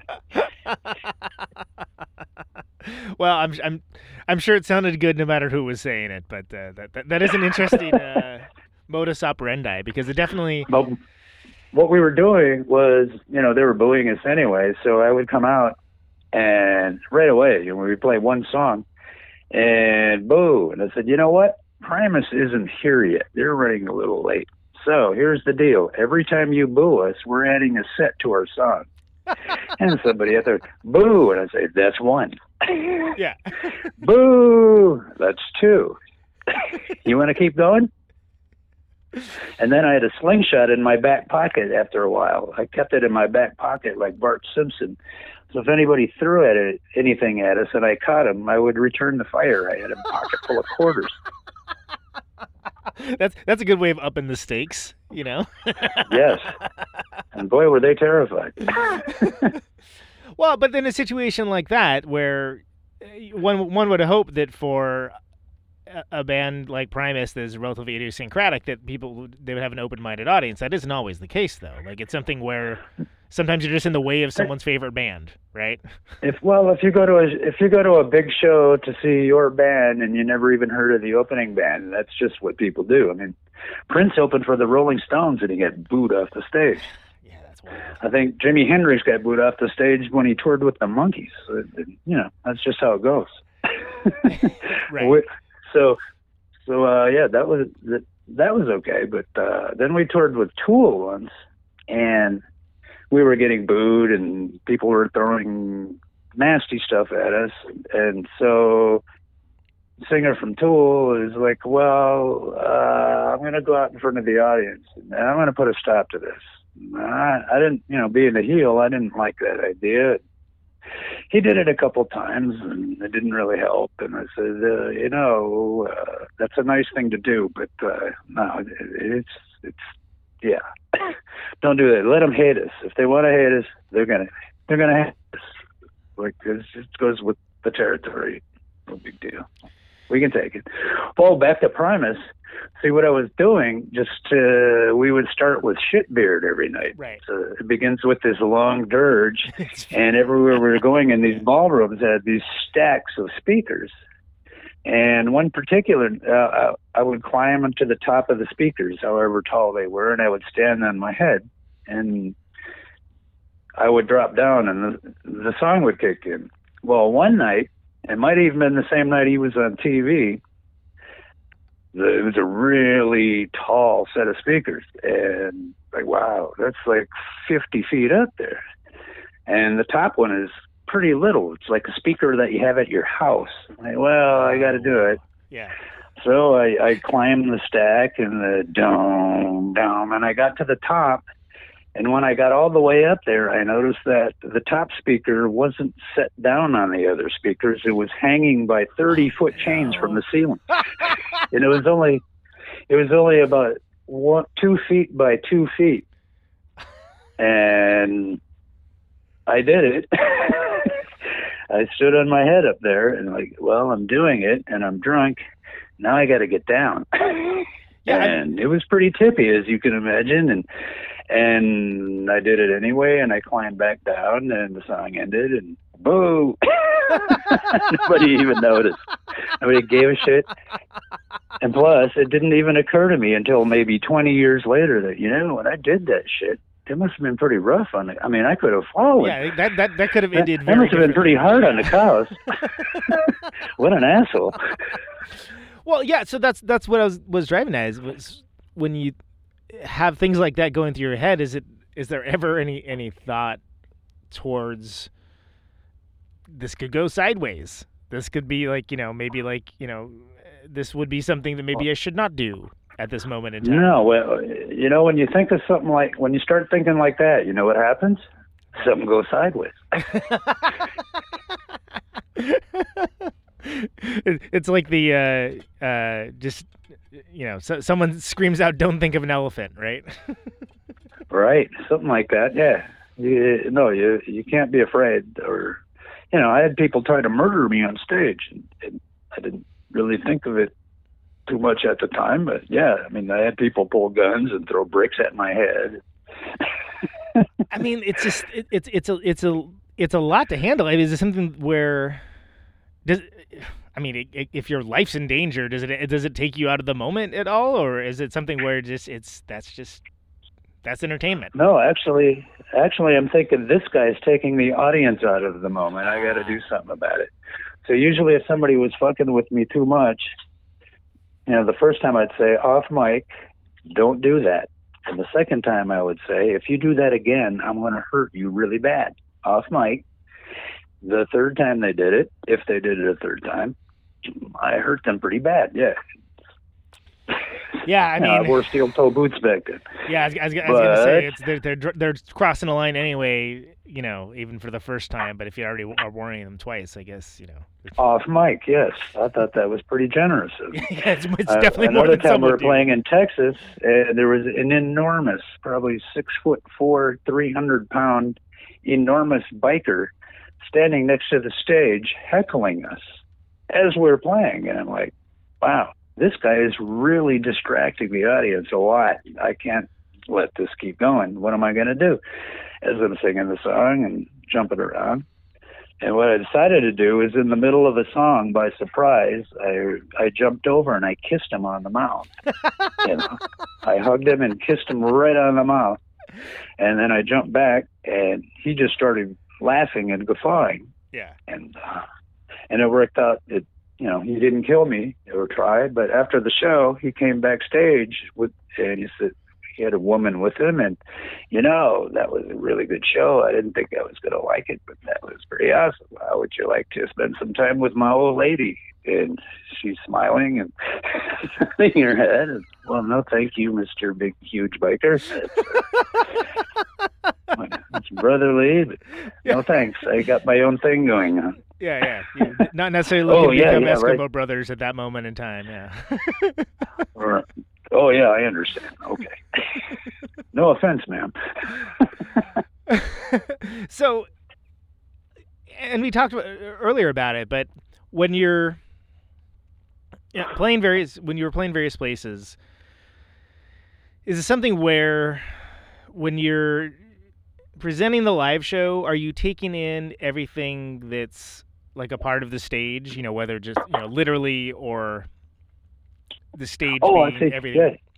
Yeah, like you started asking me about that before, and what I would do is we would load in, and most people went off and had lunch or met with old friends in town or whatever, but I stayed in the club, and eventually the opening bands would do their sound check, and I stayed there the entire time taking in the energy in the club.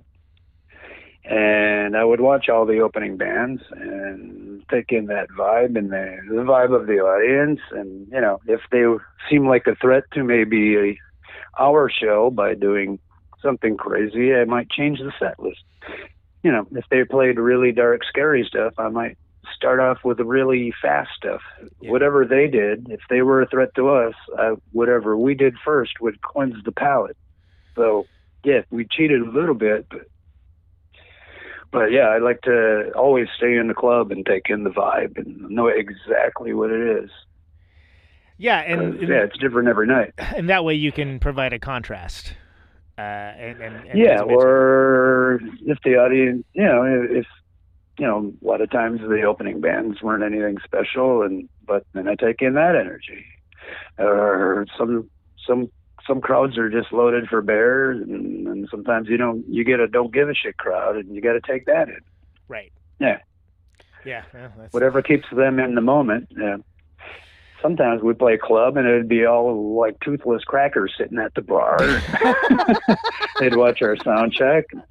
Sometimes they liked it, sometimes they didn't. But, yeah. And you know, the sound man just sort of twiddles a couple of knobs and gets in his car and drives away. And, yeah. Good on you. Hope you have a great show. Yeah, all right. You hey, seem like you're kind of crazy. The monitor? You're kind of uh, crazy. I'm going to give you the shittiest mic we have in case you seem like you might be breaking stuff. Right, exactly. Like I don't want to put any of the equipment at risk. Right, or G G Allen played here a few nights ago. Here's, he used this mic. I, I know you don't. No, sir. I know what he does with mics. So, can you talk about? Now, this is uh, the Cows are an interesting example of, you know, the the lineup being mostly static, but having, you know, you you guys had different drummers over the years, and everybody yeah. dr- drummers change a band, you know, based on how they play. Uh, to a certain degree. Like, I mean, for instance, Freddie, I think, kind of had more of a jazzy sort of style, if that makes sense. Uh, yeah. Oh, yeah. He was he was a kid genius, you know. So, what did you feel? Yeah, what, what did you feel like each of yeah. the drummers brought to what the what, what the band did? Like, what what did they bring to it? Well, the first drummer, Sandr- Sandrus, was Kevin's brother, and he was there from the beginning when they played at the home, and. uh And him and Kevin were close brothers, and so it was, it, it, it was like playing with family. Yeah. And then Sandrus had he moved, he ended up moving back to Lincoln. He got married and wanted to get a house and have kids and stuff. And he wasn't into the whole rock. He wasn't a punk rocker, and uh, yeah. But Sandrus, we're gonna be famous. Like, yeah, but I, I don't care about that stuff. So he left, and so we went up to the practice space, and we didn't know how to get another drummer, and so we would just go to practice, and and it, it actually degenerated to the point where I had a, like a, a, a snare drum and some cracked sticks, and so those guys are tearing it up, and I'm keeping the time on the snare drum. And it went that way for a little while, but people, there was maybe ten other bands practicing in that space. And, well, we had nailed a mummified dead mouse to our door, and they, you know, horrific, they, you know, they're kind of afraid of us. And right, yeah, yeah, yeah. And so, anyway, one day there was a, you know, between songs, we were getting kind of bummed out not having a drummer, and knock, knock, knock, it was Tony Oliveri. Said, uh, you guys seem like you might need a drummer. And said, uh, yeah, we do. You interested? And, and said, yeah, I'll, I'll do it, which it took balls. So he had enough balls to step up to that, and, and he, he got in the band. Yep. Yeah, and that's... But, uh, oh, go ahead. Sorry, please. Oh, but uh, what were you going to say? Oh, I was just going to say, and, and it's sort of... I think his style, uh, like it's hard to imagine those songs uh, from that era kind of being played by anyone else. Like his style, like fit to a T, like what you guys were, were doing then. Uh, but it's interesting uh, because it's it's it's sort of again, just you had you had drummers with different styles uh, over the years, and like it, while the band itself, you know, maintained certain aspects of it. There was it, it sort of matched the evolution of, of the music and where you guys decided to go with that. Yeah, it kind of evolved together. I mean, uh, the drummer is holding it down, so uh, yeah, it affects it affects what we play and what we don't play. Different drummers have different things that they're good at, and, and yeah, so yeah, it changes. But when Freddie Votel, the thing about Freddie Votel is he came up with a band called T V B C.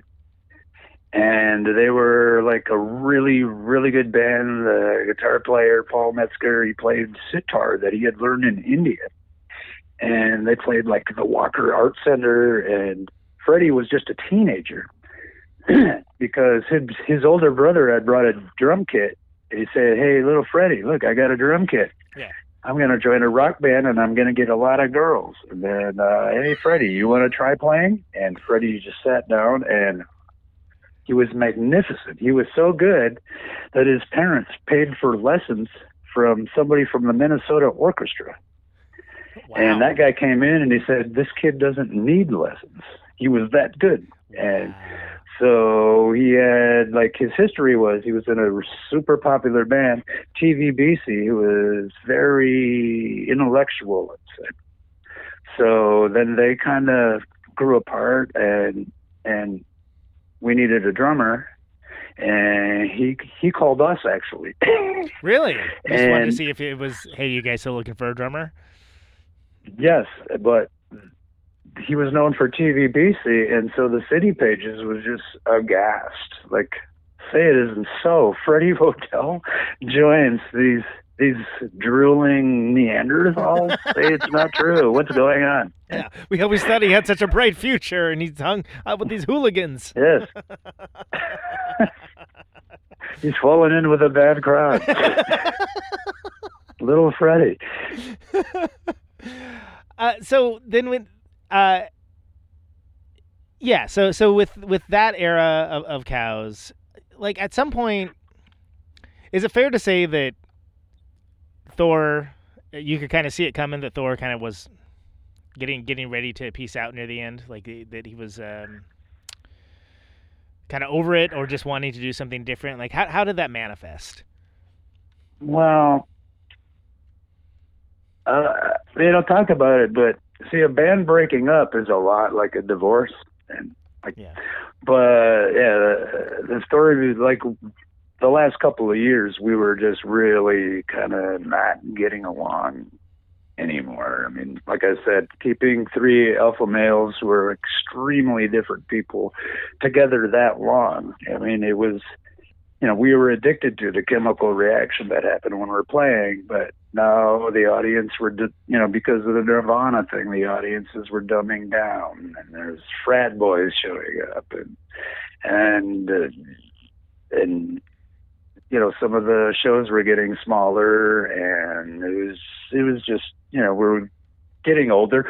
See, when you're younger, among guys anyway, it's kind of like at first you're in a movie together, but as men age, each one, like, okay, it turns into your own movie.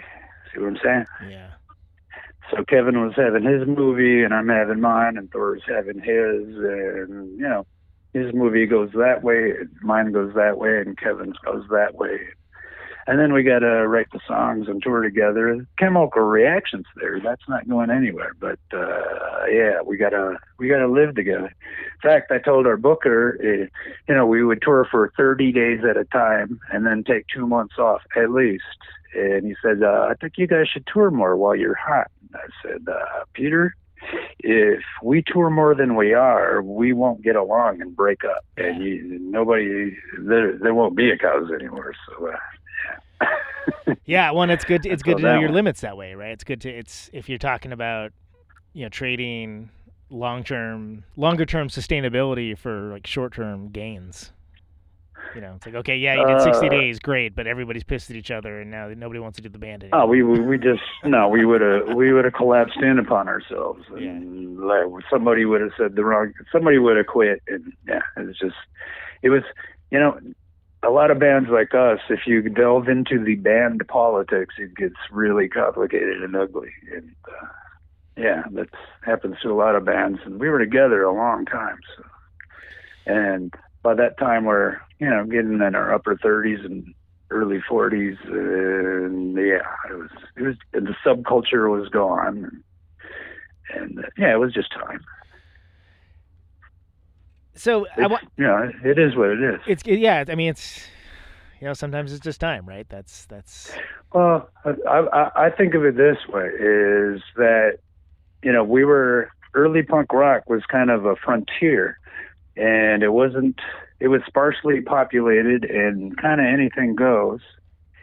But on the frontier, eventually, there's more houses, and then there's a town, and and, and things spring up, and, and the people who are the frontier people, they go somewhere else.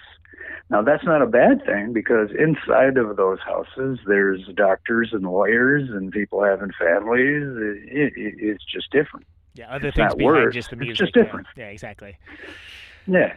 So the frontier went away, and well, so there was really kind of no place for us anymore.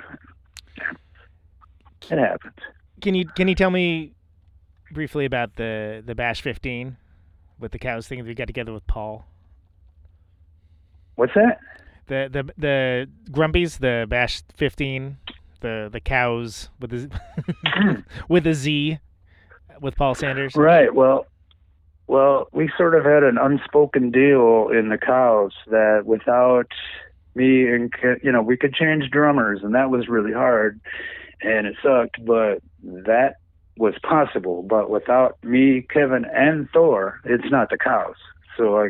I couldn't call it the Cows with an S. I call it Cows with a Z. Now, one day I, gr- I was bartending at Grumpy's, and Paul Erickson and Paul Sanders from Hammerhead came in, and they sat out on the back patio, and a little ding went off in my head. And so I went back there and I said, you guys, now Bash fifteen is coming up, and I, I would like to do a Cows show. However, here's what's going to happen. Now, I know that Freddie Votel has a practice space somewhere, and I haven't called him yet, but here's the deal. Now, Paul Erickson, you would have to learn all of Kevin's parts, but you can't play during the show, because Kevin's going to fly out two days before the show or something. Oh, gotcha. And... So Paul would be like the stand-in. He would be the stand-in to... All right. Okay, gotcha. Right, right. Okay. And Paul Sanders, you are going to be able to play the live show, but who in the hell knows what the fuck Thor is playing? Right. You're going to have to figure that out. Non-Euclidean and, geometry guitar, as we established earlier. And everybody's going to be saying, where the hell's Thor? What's this guy doing up here? And some people aren't going to like that. But much to my astonishment, they were both instantly down with it. And, uh, and it was off to the races. Yeah, that I really mean, surprised me, but that the chances of that ever happening again are almost zero. Pretty so low. People like, why don't you guys do it again? It's like that was like making peace in the Middle East right there. It was a miracle, a miracle that it ain't gonna happen again. Yeah, I mean it's it's cool. It's cool that it happened at all, and it, it kind of is one of those things that I think those um, Grumpy's Bashes are kind of unique events for a lot of reasons, but the fact that like cool stuff like that can can happen kind of makes that all the more special. Yeah, that was great. And you know, as far as the Cows reforming and do it, well, first of all, when we did that, we put the word out that you know maybe we can keep this together for a week or two, and is anybody else interested? And nobody seemed too interested, so that never Aww. happened. Yeah, it's a bummer. Yeah, wasn't expecting. Yeah, I wasn't expecting it. Uh, it. It was what it was. It, it was possible, so I put out some feelers, and it didn't come through. You know, how much are you willing to pay? I'm up. I'm willing to pay up to twenty dollars, yeah, uh, nine hundred dollars. Like, no, that ain't gonna do it. Yeah, yeah, that yeah. is not. But the other part of it was is just the you know, like I told you. When we would go out on tour, we were already playing half new songs. Right. Even then. So the whole idea of, you know, none of us are nostalgic people. So the whole idea of us getting in a practice space for a month to play old songs, uh, it's really not our character.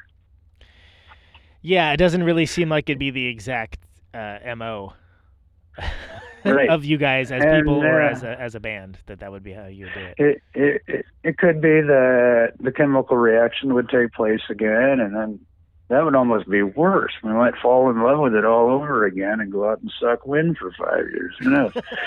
But, yeah. Wow, they, they should have stayed retired like that. So, but Thor wasn't interested anyway, so it never came up. Do you think there's, uh, do you think there's ever any chance that we might see like a reissue of uh, of some of the stuff that's out of print or anything? They've been. Those Uh, yeah, Tom's been reissuing them over the last several years. most of them have come out on reissue already. Yeah, the, the more limited edition, kind of the lino cut stuff. Um, really cool. Right. But I, I, I guess what I'm driving as more of like a, uh, you know, in case you missed it, sort of like box set kind of a kind of situation. Oh. You know what I mean? Like a larger release.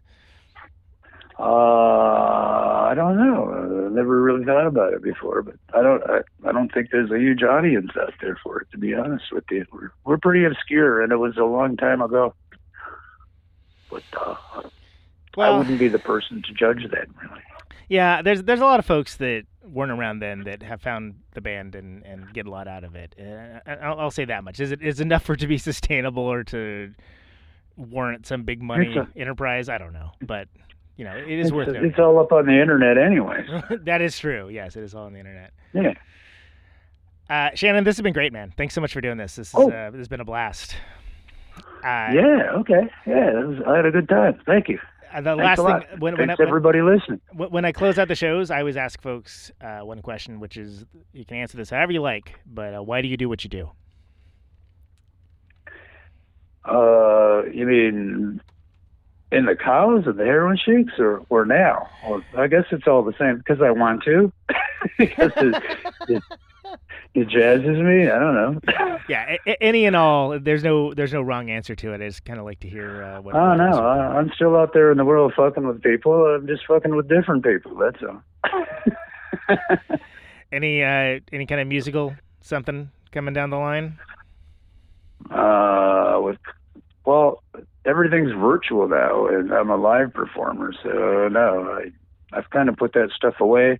I'm afraid if I start writing music, I'll, you know, the thing about writing a good song is, is, is you make it and then you want people to hear it, and then you're putting something out, and then you're, you know, you're back on the treadmill again. And, and uh, yeah, like I said, it was thirty years ago. It was never huge. Like, who would care? That's how I felt about it over the years. See what I'm saying? Well, you might be surprised, but I get it. And man. like I, totally I told you, music is very expensive emotionally for me to make. And, you know, just selfishly speaking, uh, I, I don't see an audience.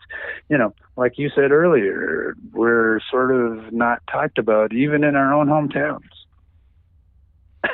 So I don't even, I can't even count that I could put something together and fill up the entry anymore, to my knowledge. I don't know.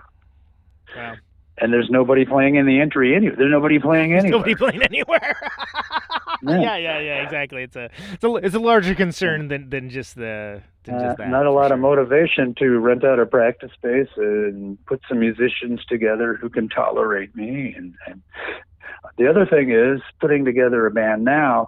See, when the Cows were invented, we were nobody. Nobody knew who we were. Any band I put together now, everybody's going to know who those people are, and they're going to know that those people aren't crazy. Yeah. People didn't know if we were crazy or not. Nobody knew who we were. and, and that's like, yeah, and that's can be part of the allure slash part of the overall, uh, you know, legend yeah. of a band. If you, if you start, if you start thinking about, well, I saw this guy in five other bands, and I've sat down and had coffee with them, you're already not in the moment anymore. Yeah, yeah, we talked we talked about Journey at the End of the Night, and it was a, it was a nice conversation. Okay, well, cool, but it doesn't. it, yeah, it, it removes the allure, I guess, of the uh, the wild rock and roll antics. Yeah, I mean, we played out and we did fine, and, and you know, I miss it, but yeah, it, you know, Paul Sanders said, you know, Shannon, we're working pretty hard. Who do you think our audience is? I had to say, you know what? I don't know. That sort of let the steam out of everything. Yeah. Yeah. No.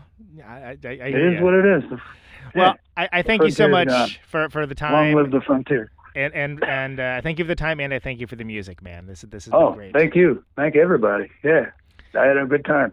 Thanks a lot. And, uh, yeah, you know, it's you. Anytime you want to come back and uh, and chat, man, I'm sure we... we You know, we could probably go what for a couple more hours. What are you doing next Thursday? All right. Exactly. We'll make it a regular thing. Thanks so much, Shannon. All right. Thanks a lot. See you, Conan. All right. There he goes. Let's hear a cow. Let's hear a cow song to play us out. Um, let's do Hitting the Wall. I like that one.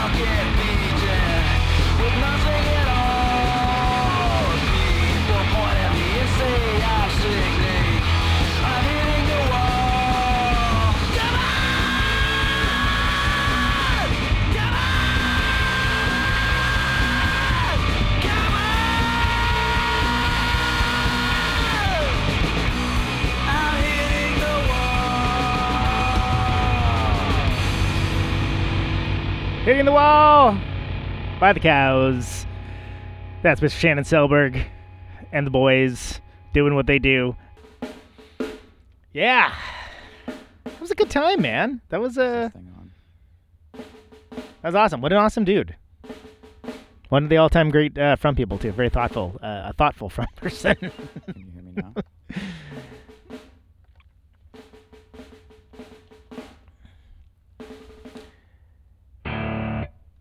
So that was Shannon Selberg, Cows, Heroin Shiks. You can find their stuff in a place called the Internet. Also, uh, largely these days at uh, various reissues, hand hand done lino cuts by uh, Amphetamine Reptile.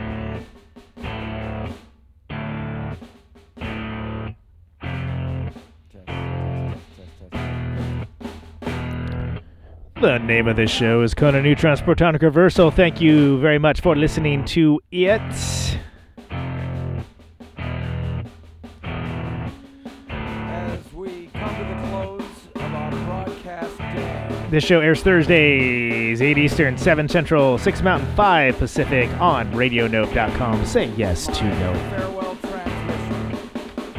Archives available at protonic reversal dot com.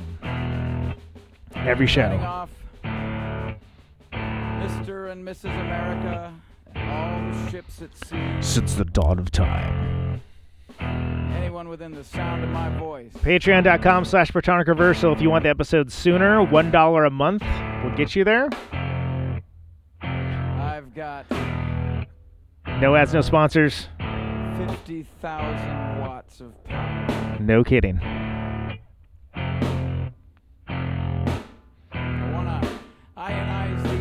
Thanks, folks, for uh, sharing the show around, uh, writing reviews, letting people know this is a thing that uh, you should check out. I thank you very much for that. Microphone turns sound into electricity. Thank you, Shannon Selberg. Can you hear me now? Stay safe out there. Out on Route one twenty-eight, in the dark and lonely. And take it easy. Got my radio on. Can you hear me now?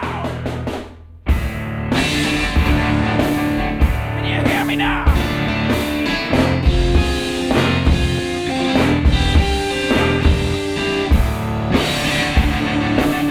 Can you hear me now?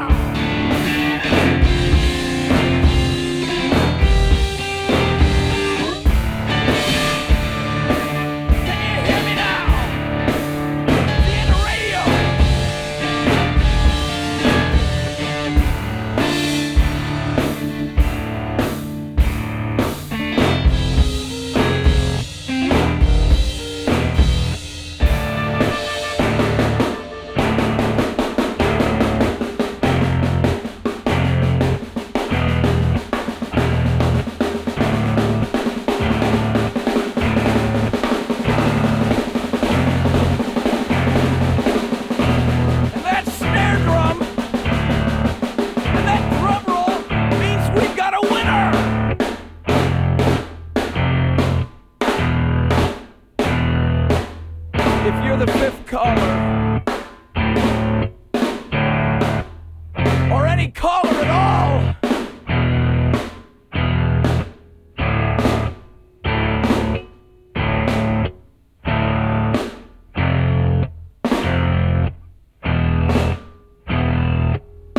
Welcome to my top ten.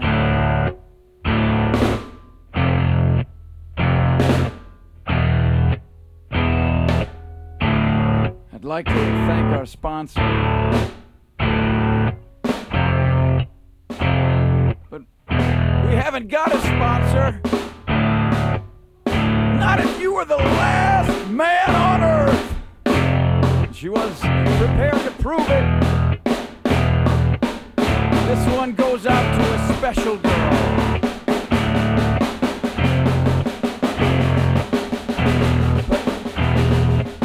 But there is no special girl!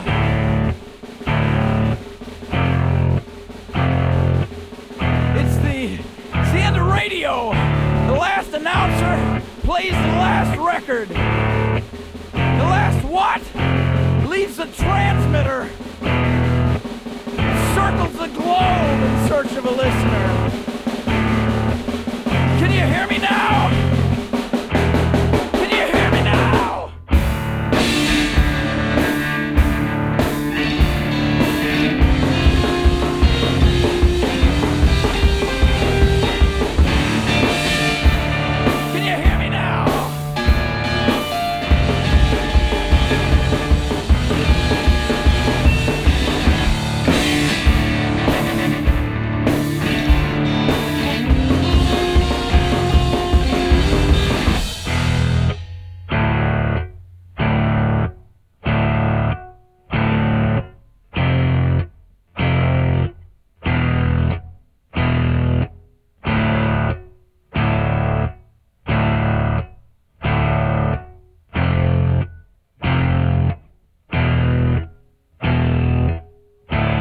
Really broadcasting if there's no one there to receive. It's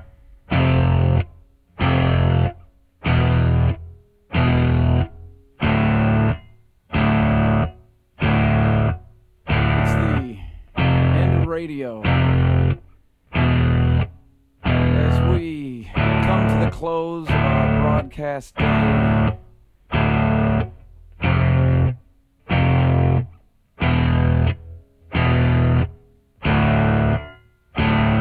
radio.